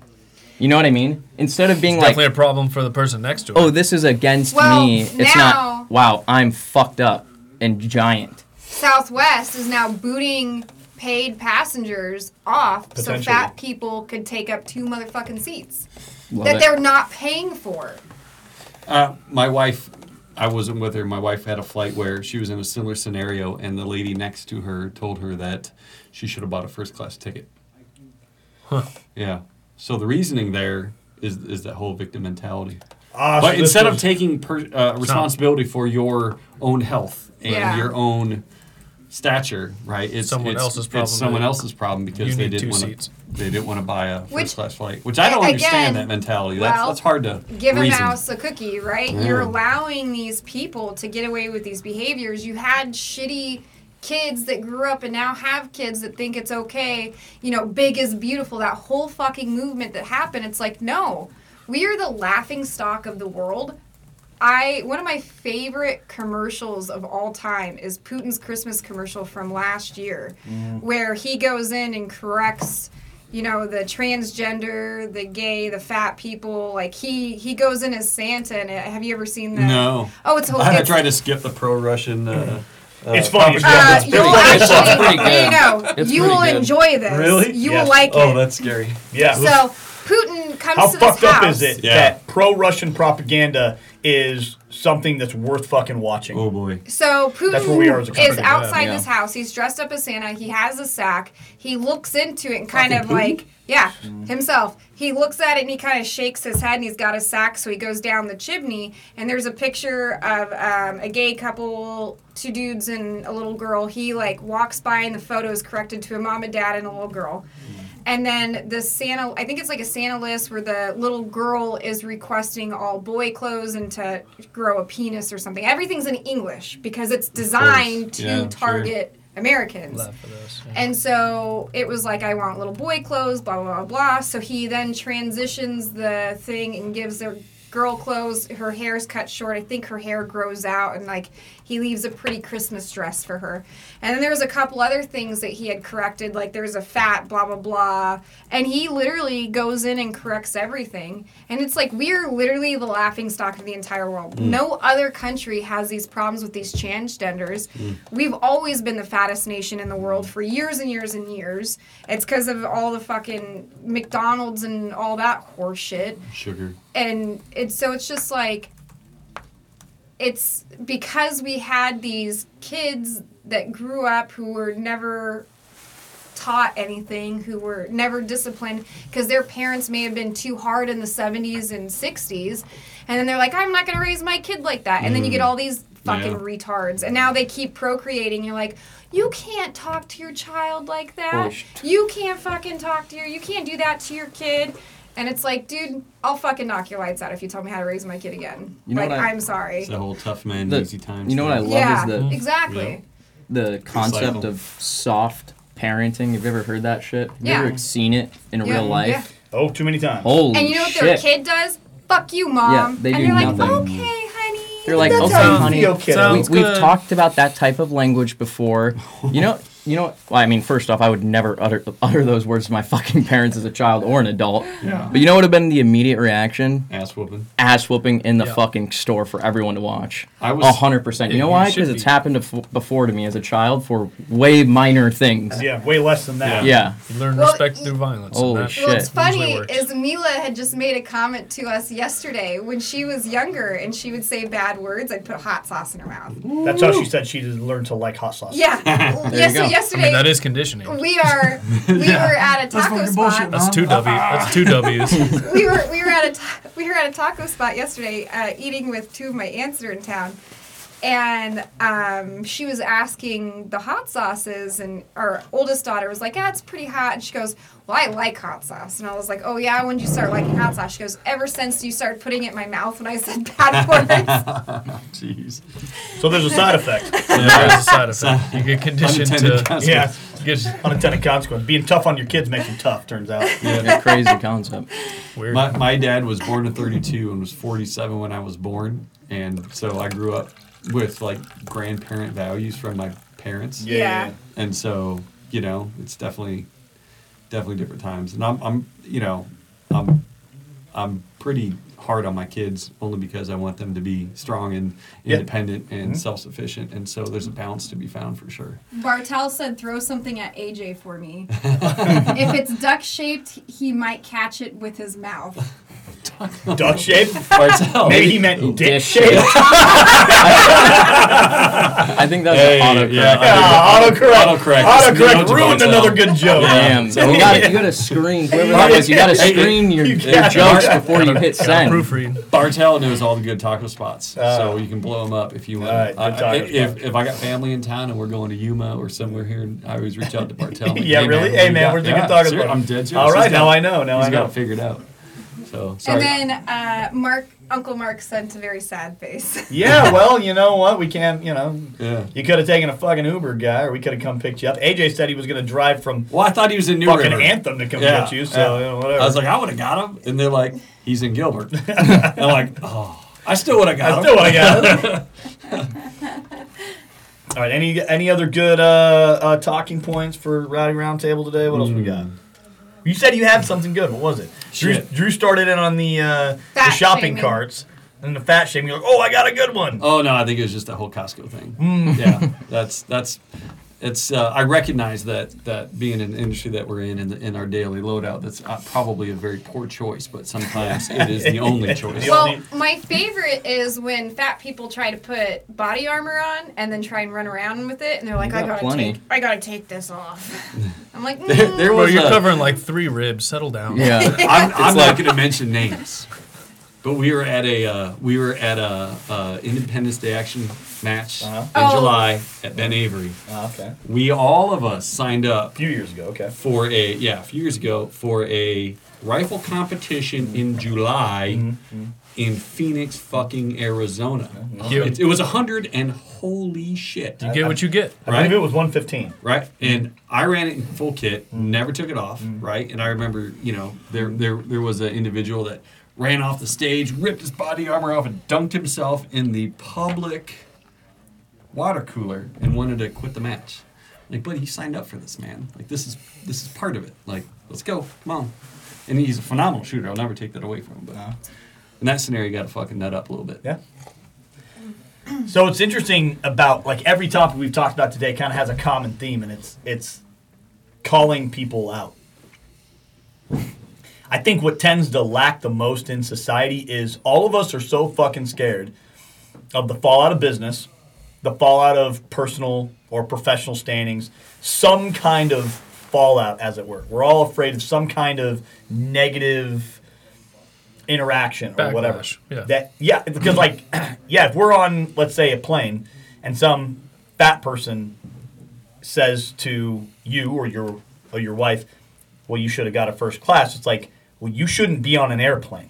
You should, be eating Twinkies. I, I had to pay extra so to fucking get my oversized luggage, which weighs less than you do. Your left leg. Yeah.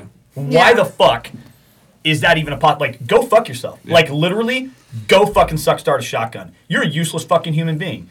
I can't hear anything you're saying out of the sound of how fucking fat you are. Hmm. The more that I think we call people out on their, like, whether it's transgenderism, whether it's being fat, whether it's being the, all this ridiculous COVID shit, whether it's not putting the shopping carts away, whether it's being a shitty customer, whether it's asking stupid questions, whether it's doing stupid shit out of context, people in our industry it is because people don't get called out, because people don't get held accountable, because in my opinion, people don't get punched in the mouth enough anymore. Like mm. these fat bitches, you fucking punch one of those bitches in the mouth. Yet, if if if crying victim didn't do anything for them, Wiring their jaw shut will help them lose weight. that's exactly true. the point being is like because people don't get punched in the mouth, because people don't get called out, because idiots in our industry don't get told you're what you're doing is fucking stupid. Half these fucking instructors in our fucking industry are persona non grata from their fucking units. Half of them. That means they're no longer fucking welcome back at the unit that they fucking love to claim. My other effect negative fucking thing with these guys is I would never sell a product based on the blood soaked legacy of any fucking organization I ever worked with. That's a sellout, and you're a cheap fuck who has no fucking personality. You, your dick and your fucking brain are so fucking small together that you cannot sell or create anything on your own without dragging in the blood soaked legacy of other fucking people you used to hmm. work with. Used to work with who now, for the most part, literally over half the fucking people in this industry are persona non grata from their fucking units. Not welcome back. That is a serious fucking problem. Like, if you're that way, holy shit, you should probably fucking kill yourself. That means that the fucking people that you're betting your whole fucking background on don't want you around anymore. That's a pretty serious fucking problem. Pretty serious. And so, like, that's what we see more and more and more because we don't call those people out. We don't. Because we don't call out the freaking shitty cu- clients and customers because we go, you know what? Why don't you call me back when you have a real fucking question? This is a business. I'm doing business. Like in reality, yeah, Brian's working on pieces for companies that pay his whole fucking living. Everything. And you want to ask me a stupid fucking question about whether or not you should go with green or orange. You're not even talking about the same fucking colors on the same fucking spectrum, dude. Nope. Like, don't ask me these stupid fucking questions. But because we go like, well, okay, let me suck it up and just deal with this customer. Let's have a five minute convo. Because we do this Because shit, we do it. it fucks us because we don't call up people and go, hey, you fucking piece of shit. Like, I still live by the creed. If I find someone dumping in the desert, I will shoot them. If I ever actually saw someone dumping all their fucking garbage in the desert like I see, I would fucking kill them. Well, there's a lot of spots in the desert. that have- Allegedly. Allegedly. Allegedly. Because I think that that's worth fucking doing. Because if you don't stop these fuckers, they're just going to keep doing that. And then it continues to get our fucking land Well, shut just like down. the- just And like our the- kids the continue to have shoplifting. Just like the The shopping or shopping shit. cart. Same One shit. person does it, they'll politician- stack it and stack Wait. and stack Yeah. It. Yes. Right? Also that. Same. Same. Different. Allegedly. Allegedly. Allegedly. Getting back to my cabin concept, but Yeah. Mailing random objects from the cabin. Okay, Uncle Ted. also, also allegedly. also highly Very, Allegedly. very allegedly. yeah, very allegedly. My point is, is Just because, as all hypothetical. because so many Just of us us girls continue to talking. sit Yeah. back and just take so much. That's why all of this happens. And at a small scale here, we're talking about being annoyed by fat people and people who don't take their shopping carts back and customers who ask us stupid questions. And people in our industry who lie about shit. People just not being efficient. That's frustrating, right? Okay, now go to a higher level and say we're being taxed an insane amount. Like we had a, a friend of ours at the house yesterday. I was having a coffee with, and he's telling me about this great bonus he's getting from work. Amazing! It's a huge bonus. Like I'm talking big time. Could set this guy up for the next stage in his life, kind of money. How many figures? Thirty-eight percent is his taxes. Yeah. Thirty-eight percent. Sure. If he has a bad account. Yes. So we're talking about that right now. But the point being is, like, that's the kind of shit we're, we're being annoyed at little shit that we can have a decent effect on. But this bigger shit, allowing the more we allow people to get away with, the more they get away with it, the more they're emboldened to continue to do not just that, but worse. Historically speaking, Historically. at what time, at what point in this whole scenario did Benjamin grab the muskets? A long time ago. Right? A long time ago. yeah, they, they started shooting a while ago. A long time ago. So the more that you put up with on a personal level, the more you'll be willing to put up on a professional level, the more you'll be willing to put up on an Political level. district and state Civilization. and national and societal and whatever. So go backwards from that claim, mm-hmm. and every one of those has a limit, yes. and that's I think that's important to not not anymore. Distinction. But Not people have to anymore. determine Those limits individually stretch. Yeah. what is that limit. Like literally and logistically, what is that limitation? Well, you know, this is a fucking here's here's a good example of this, right? Mayor of Illinois, this fucking chick, mm. has given herself a two hundred and twenty-four thousand dollar salary. Mm. Got Yeah. caught saying that she was working a two hundred and fourteen hour work week. I don't, fucking math, right? Work. Yeah. Then she also says that If anyone if, else gets elected, if she doesn't get elected, the salary for her position should be twenty five thousand dollars a year. Hmm. She took a hundred thousand dollar luxury trip to Vegas w- for hmm. her and her team. Yep, I know this chick. Oh, is this that black gal? Yeah. Yeah. And Do her you know- brother, yeah. like, she pays her brother like seventy-five thousand Yeah. dollars for Do you know what would have happened like a hundred years ago or two hundred years Something ago? about tar and feathers, I think. Yeah. If that like how the fuck did we get to the point where we're at where this shit is not yeah, hang them on a fucking light pole. Go into their house, drag them out by their fucking hair and hang them up on a light pole. That's what ought to happen. You know what I mean? Is it because we're too comfortable in our in our uh, Comfort has a lot to do with it. Fallout Yeah. has a lot to do with it. Comfort does. right? you know, You know what I mean? Nobody wants to be the first. Yeah. Because you know we have lives and I, I had jobs, a, and I had someone at, at the shop say the exact same thing. Nobody wants to be the first. nobody wants to be the first. Yeah. It's fucking madness. You know, where the fuck does the federal government get off? This is this is another big one of my gripes since we're on the topic is saying Taxes, yeah. well, taxes in general, like income Well, tax, def- property tax. Definitely theft. It's 100% theft, that's obvious, but the whole like city codes and stuff like that who the f- you're gonna drive onto my property in your fucking white government truck and say, "Hey, uh, you have a permit for that shed on your?" Dude, get the fuck off my property.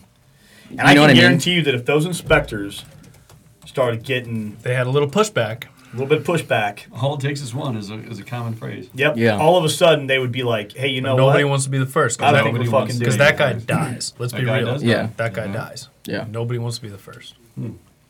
That, That guy shit dies. is that guy dies, and we absolutely still have a family, we still have a job, we still have mortgages, rent, whatever. We still got things due, and you can't do that from prison. Yeah, Yeah. you can't do that from the Yep. grave, and nobody wants to be the first, and that's why Yep. nothing happens.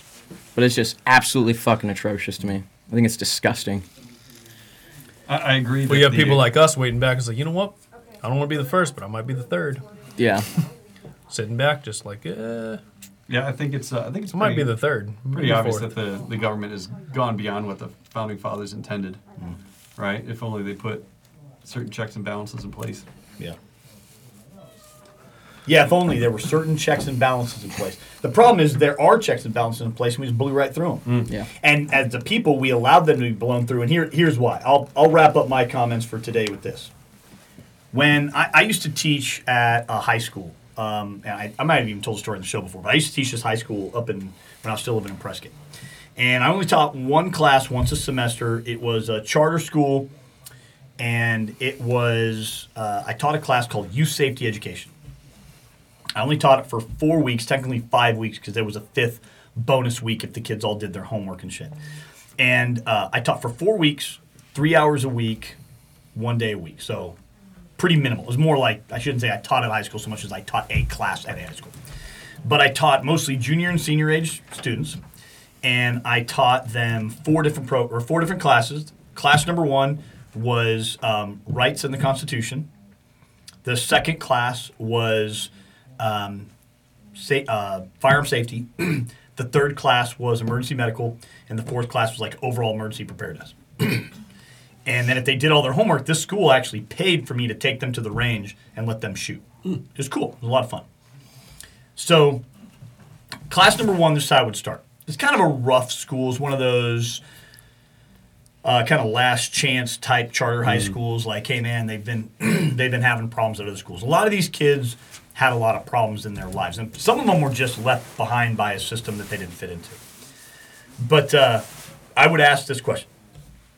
I would introduce myself. I would give the basic class rules, which were pay attention, don't talk while while someone else is talking, and if you bring snacks, you got to bring them for everybody. Those were literally my three class rules. So then I would say, all right, guys, how many of you kids, and again, we're talking, you know, junior, senior age kids, which at this point in public education should know something about something, right? You would think. So I would say, all right, guys, how many of you guys have had an interaction with law enforcement? Raise your hand. Any any interaction. And most of these kids would raise their hand. Okay, keep your hands up. Keep your hands up if you feel like your rights were violated. All right, most of the hands would stand. Okay, now keep your hands up. Okay. And then I would pick a kid and I'd go, tell me seven of the 10 Bill of Rights. Okay, next kid, give me six. Okay, next kid, give me five, four, three, two. By the time I got to two, the majority of the class could haberdashery style fucking piece together two rough ideas of what the fucking rights were. I go, okay, everybody, everybody put your hands down. And then literally I would say, how fucking dare you guys? How fucking dare you? Raise your hands and say that your rights were violated. You don't even know what they are. it took the whole class to do that. So I would teach this class, and the kids would be like, "Oh shit!" Right? And then we'd learn about the Bill of Rights, and we learn about the Constitution, we learn about the laws. What most of these rights? kids have been lied to most of their lives, right? And then what was interesting is I was giving this presentation. I think it was the second year, and I had some of the staff go, "Hey, the kids are like really loving this class." I'm like, "That's good. That's good." And then uh, they're like, "Yeah, but man, you're like your some of your uh, some of your stuff is pretty uh, pretty rough." And I'm like, "Yeah, okay." So I had the the guy who's this really great dude who ran the school. I said, "Hey, gather all your staff together um, one day, and uh, I want to do a training with them. All right, it's on me. This one's on me. I'm gonna give you guys about a about a 30 minute quick overlook at what I'm doing." And they were like, he was like, yeah, totally. Let's do it like after school one day. So get all this, all the staff together. It's about 12 teachers. And I'm like, all right, guys, raise your hands if you think that you've ever, if you've ever had an interaction with law enforcement. Okay, okay. Raise, keep your hands up if you ever think you've been, you've had your rights violated. Okay, you, who still has your hands up, give me seven of the amendments. Okay, you, give me six. How about you, give me five? And I'm like, look, I'm just a contractor coming in here teaching a class, but you guys are failing these kids. Yep. What are you teaching them? Science? Math? English? How about teaching them their fucking rights?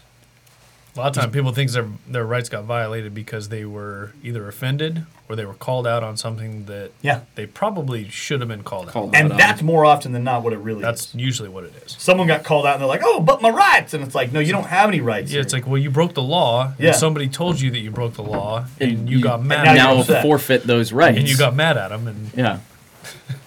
now you're a violent offender, and that turns out now you have no rights, so Yeah. there's nothing to violate. So the point being is, it, there's a lot of people who you know talk about rising up and we're going to do this and do that. And it's like, okay, you're going to rise up because your rights were violated. Off the top of your head, give me seven. Give me six of the ten. Give me five. Give me four. No. Give me three. Fuck, what's the first one? Give me two. Right? it's like most people have no fucking idea, and it's like, okay, now. In addition to that, like you were talking about, is drag them out of the, out of their house. Okay, go ahead and do 50 push-ups. Yeah. Run a mile. Yep. Skill assessment. Let's do a quick basic. You know, we went over this shit last time. I, I can't remember. I think we actually did it in our last show. Yeah. Um, did we do it with the show? Yep. Okay. Previously, where I gave my physical fitness standards. So it's like Yeah. basic, basic level physical fitness standards. Just do that. If you can do this, that's a baseline, and then build from there. But yeah, everybody wants to. The the problem with fighting back is they've destroyed, like we were talking about, right? They've destroyed our testosterone. They've destroyed our family values. There's more divorced homes now than there ever has been. Um, they've destroyed us with media. They've destroyed us with education. They've convinced our kids to have purple hair and be transgender. Um, they've destroyed our public education. They've destroyed our taxation system. They've they've they've destroyed Fat our military. They've destroyed our image of what a human being should be. They've destroyed everything, and it's by design. And, I And and now they're flooding the border. And now I hear people go, "That's not design. No, it's not a cons-. just like you kill yourself. If you think that, I'm serious. Fucking kill yourself. If you don't think it's by design anymore, you're so into it. You are so brainwashed. You are so lost at this point. You're so lost. I don't want to be around you, and I don't think you and I should be on the same planet. One of us has to kill ourselves, and it ain't gonna be me. You know what's pretty crazy too is they can like track all that shit on a linear timeline. When we're talking about Mm-hmm. like the transgenderism and you know all these different type of what are mental There's definitely disorders, a set of rollouts. They sure. can Yeah. they can track them Yeah. on like a wave scale, right? And they they trend and then they go away for a couple hundred years and they come back. Mm-hmm. Yeah. And if you oh, this look is at all that, historical. right, Yeah. and, and it's like if you Yeah, look think- at that I think stuff, Rome had something. Yeah, even to that. Rome, even Rome fell. Yeah, and like when you look at it like that, clearly these things can be influenced or manipulated in a way that it's advantageous for certain people. Hundred percent. You know what I mean? So the point coming back to it is if we don't start standing up for what we actually believe is right, I don't care whether it's a shopping cart in the parking lot or whether it's fat person on an airplane or whether it's a shitty fucking customer or whoever it is, if we don't start standing up for what we believe is like, no, this is wrong to do. Don't do this because this is wrong. The one thing I, I really hit, we have uh, twin boys, and one thing I really hit them with that I, how I'm teaching them with stuff is I go, this isn't what men do, or this is what men do. That's how I describe everything to them. Like they'll they'll say something or do something good, and I'll say that is what men do. Good job. Or they'll do something that's inappropriate or ineffective, and I'll go, that is not what men do. We don't do that. That's not what men do. You know, and it it fucking straightens them up because their number one thing is uh, they want to be a man. You know, Yeah. They want to be like dad. so it's like this is Well- what men do. That concept is fucking long Yeah. gone these days. Not for all. Yeah, not for everybody. Not for everyone, but Not for I'd say. everybody. I mean, have you been to the fucking s- Societal. Yeah, societal. I mean, yeah. Miranda and I were at the store the, the other night, and I mean, watching these families, it was Kids terrifying. shit sitting in shopping carts has got to be my pet peeve at the market. Mm. Kids in shopping cart, big kids. I'm not talking about babies. I mean big kids who sit in the shopping cart walk- and play a game. Well, n- it's not even that. We were. My kid tried that, I would dump the fucking shopping cart. I'm not even everything shitting. in Like- I would Costco. dump and then I would make them pick up all the, All the shit, shit, and yeah. put it back in. Yeah. And then I would make them run suicides up and down a, the a fucking burpee aisle. Yeah. between every Yeah, item. Yeah. fucking serious. Get in the fucking shopping cart. What are you crippled? Our kids are pros at push-ups right now. Yeah. My Those daughter and I are are doing fucking push-ups form. every night. Yeah, perfect fucking form. Well, and we do corporal punishment at home, so if they get in trouble, all push-ups. all push-ups. Yeah. And I only count the good ones. Yeah. one, one, Exactly, still one. one. Army One. standards, yeah. One, one. Still looking like one, boys. What are we doing? NCO dad comes out. There is no Yep. more dad. They've got to know a different version of me and, and, sometimes. and, and they'll they'll grow up to be good solid men, right? the thing is about Well, our like- daughter doesn't. Our daughters do that too. Yeah, mine too. So. And our, our kids, unfortunately, you know, are either going to rule the world or be ruled by it. And, and so we have to teach them how to rule the world. And up against what they're up against right now, it's it's too fucking easy. Yeah.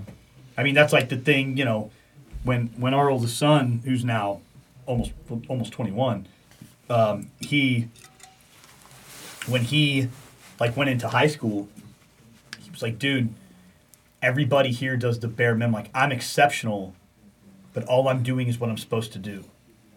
He he joined the workforce, and he's like, I'm exceptional. All I'm doing is what I'm supposed to do. Like, my bosses praise me, and he's a hardworking kid. Due no to doubt. basic standards, But yeah. he's Yeah. like, I'm just doing my job, Yeah. and everybody thinks I'm amazing. I just show up on time and do my job, and maybe do a little extra when I can, and everybody thinks I'm incredible. So the point is, is if this goes back to that standards measurement thing I was talking about. If we don't hold ourselves to a high standard, if we don't call people out when they don't meet that standard, things just get worse. When people want to know, like, what do we do? Okay, maybe we can't drag people from their houses because that puts us in prison. But what we can do, at least for the time being, until it gets to that point, which is probably already past that point, like what AJ was talking about, but at some point in time, things are going to shift. What we've got to do in the meantime is just hold people to a standard. And people who don't want to maintain your standards don't have in your life. Simple as that. So, There's a line from one of my favorite shows, Letterkenny, mm. ah, hmm. let it Kenny. that says Letterkenny. if a man's going to be anything, he should be efficient. It's a good line. And that one stuck with me. Goes back to the shopping cart. Mm-hmm. Put it there. When you park, park next to the stall. Take a cart from the stall. Saves a step. Hmm. Use it. What you said in Costco. If you're there to eat, which I go to eat, That's, and that's cool. Stay the fuck go of the there. way. fuck out of the way. Don't don't Get get your fuck out of the way. cart. Don't get your cart so you can get in and out. Maybe you can double fist. Maybe you can get two for one. Because I'm gonna Miley And then you go to- that motherfucker. You go to you go to every you go to every little kiosk and you get two snacks, and then when you're done snacking, then go get a cart, mm. then get your chores done, then get the fuck out, Get the chorin. Get to choring, put your put your cart back in the stall, which you park next to because you're efficient, mm-hmm. and then go out with your day. I like it. Like You know, I'm gonna start introing classes like that for now on, like Letterkenny style. when we start doing scenarios, you're with your pals at the store the other day. I've never seen it, so I don't. Leather Kenny, oh my god. It's called We have some professional growth, everybody. So, Yeah. we had, so we had a listener say that my two-year-old and four-year-old use sir and ma'am. Please Amazing. and thank you. Fuck this Amazing. new world. Exactly. Amazing. And you know right what's on. so part of the resistance. Out on T- today we dropped the Forerunner off at um, Yoda Pros, which I highly recommend if you guys have a Toyota. Yoda Pros is on Priest and Elliott, and uh, there were two master mechanics that quit Toyota because they were sick and tired of dealing with Toyota and the corruption that has taken place within the uh, foundation of Toyota. So they opened up their own small little shop. They were highly recommended. We jumped on many, many Yoda forums, and everybody was like, "Yoda Pros, Yoda Pros, Yoda Pros." them, Yeah, My very, wife's very looking good for a reviews. forerunner right now, so Dude, Yeah. Yoda, Yoda Pros Pros is is badass to amazing. go to. Once we found out about them, even do service to with so. yeah. Yeah. even with uh, my Toyota still being covered, we still took my Toyota there. Every time I walk in, Mike and Mark are always like, "Hello, Mrs. Stilson, how's it going today?" They remember us, and he calls service. me Mrs. Stilson because he knows. Yeah. He doesn't call me Drew. He says, "Mrs. Stilson, how's business?" He knows what we do for a living. Like just walking in there, it's almost like you're walking back in time dig it. because they're so service orientated that they want to make sure everybody's happy. And it's not just me that they do that with, it's other clients as well. It's hello, Mr. Blah, blah, blah, blah. Mrs. Blah, blah, blah. How are you today? Are you going to be joining us today? They have this cute little lounge. They have coffee. They typically have some type of pastries or something for people to eat while they're waiting there in the morning and everything. And it's just a nice little shop. And they're They work in a world that still appreciates respect. Yes. I dig it. And they are very much valued. Mm. And even today, I walked in and they noticed that my husband has a brand new truck because last time we were there, he had the old uh, F 150. Yeah, how do you like the diesel? Love it. Yeah. Once you go diesel, you never go back. Mm-hmm. It's black, right? Did you get Yeah, the bumper fixed? No, we're waiting. My brother still, Still waiting waiting for on that fucking bumper, dude. It's an ADM The bumper. A, A double D. AW, yeah, yeah. eight, yeah. Yeah, they said it was going to be six weeks. It's now been about 18 weeks. I told Drew at Halloween we should just get hammered at the shop and make you one, but It'll look real nice. Cerakote it too. Last time Drew got hammered involved my truck, that's what caused the problem with the bumper. it's Oh. only right. Bring a full circle. That's redemption tour, boys. That's what we call it. Oopsie That's a big poopsie. some bitch too. It is. It's a freaking nice truck. Hello, All right, rock meat truck. Fitness moment, Drew. Go. All right, so what I have for you guys today is muscle fatigue, and muscle starts to deteriorate after after 40. AJ and Glenny. Oof. So Those called us out. Well, that's a Try call. not to make that That's happen. But definitely just no, coming we just me. went on a whole thing about calling people out. She's Oh. following your lead. Yeah. Definitely a call telling out. me Yeah. I am 40. That's true. Continue. And so if you are not using it, you are going to lose it, and your body will start to uh, reabsorb the muscle. So don't be weak and pathetic, and uh, Be efficient. be efficient, Be- be Be a effective. 50 year old You're new good. arm. If you're gonna be anything, be And- efficient. And in vain with that, I will also say make sure that you're doing whatever reps you're doing properly. Because if you're not doing the proper exercise, those muscles are not going to get what they should be doing. And so if you're incorrectly lifting weights or you're incorrectly squatting, you're going to keep doing all these incorrect squats or methods and everything else and you're not going to see the results that you're wanting and you're not going to be using the muscles as they should be used so if you are you know new year new you right people start jumping on this fitness thing you're saying you. Mm. so Same shit, different day. Yeah. You were dumb last year. You're going to be dumb, Dumb this this year, too. year. You're going to eh. be awesome last year. You were awesome this year. So, anyways, if you guys are going to make that strive to try and get into the gym more and start working out and doing everything after 40, just make sure that you guys are doing proper sets. Because if you're not doing the proper sets, that muscle's still going to deteriorate because it's not being utilized effectively. All right, Fitness Moment with Drew, brought to you by MRC McKellar Running Club Phoenix. Don't forget Monday nights, 6:30 at Chupacabra Tap Room in Mesa. Wednesday nights, 6:30 at Dad's Eatery in I heard uh, Scottsdale. AJ was joining us Can you tonight. join us tonight? at The Run Club, Wednesday nights, 6:30. Dad's Eatery, Scottsdale. Uh, I have Beers club afterwards. volleyball from six to eight thirty. That's the my- same time.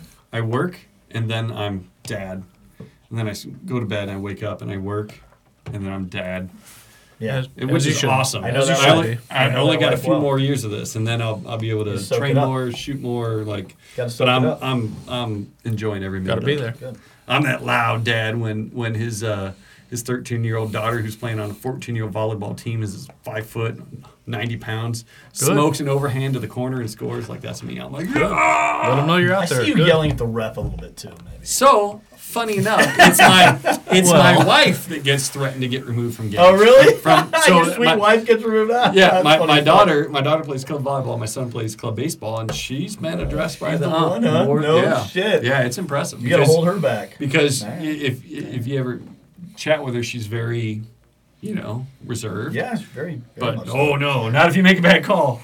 She'll let you know. Just gonna go watch the game from the parking Oh, lot. Yeah. mom. A buddy, so this is a great story. A buddy of mine, we all grew up playing club baseball together. Yeah. Um, and he would get tossed out of games habitually, just every single time.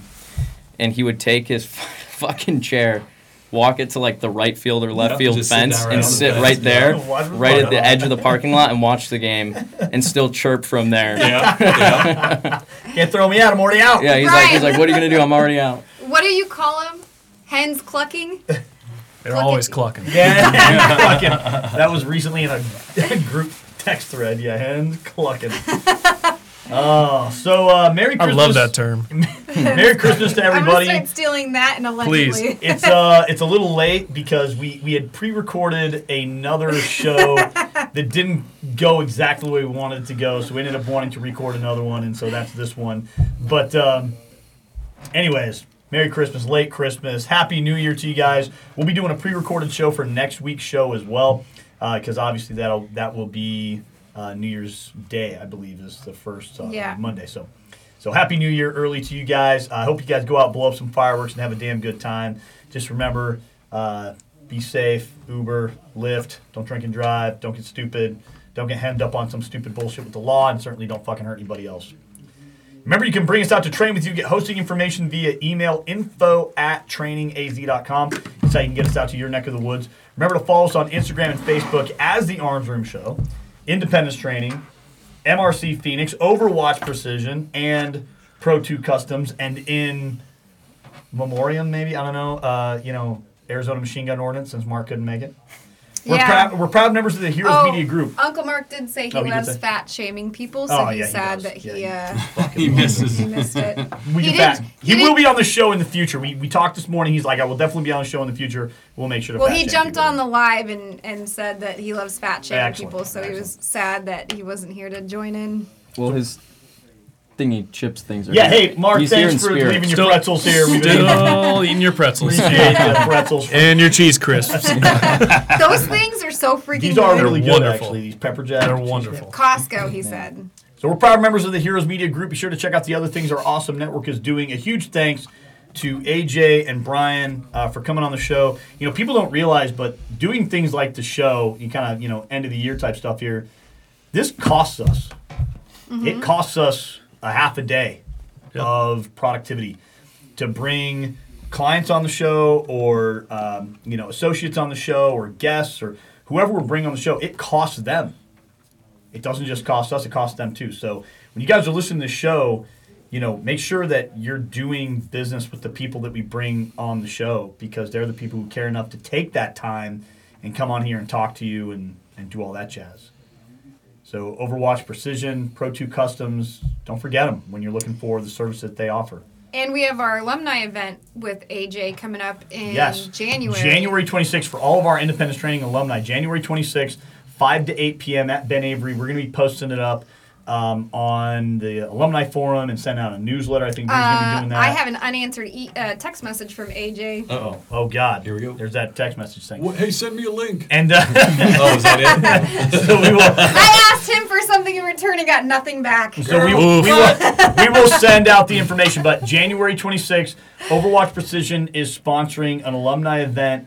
All the guns and all the ammo you want at from 5 to 8. You guys can come out and shoot their guns, shoot their ammo, have a good time. Independence Training alumni only, so make sure you guys get in on it. All right? There it was is. right. She's right. She's wasn't right. She? Yeah, She's yeah. right. Frustrating to argue with her. Yeah, no, no, don't argue with her.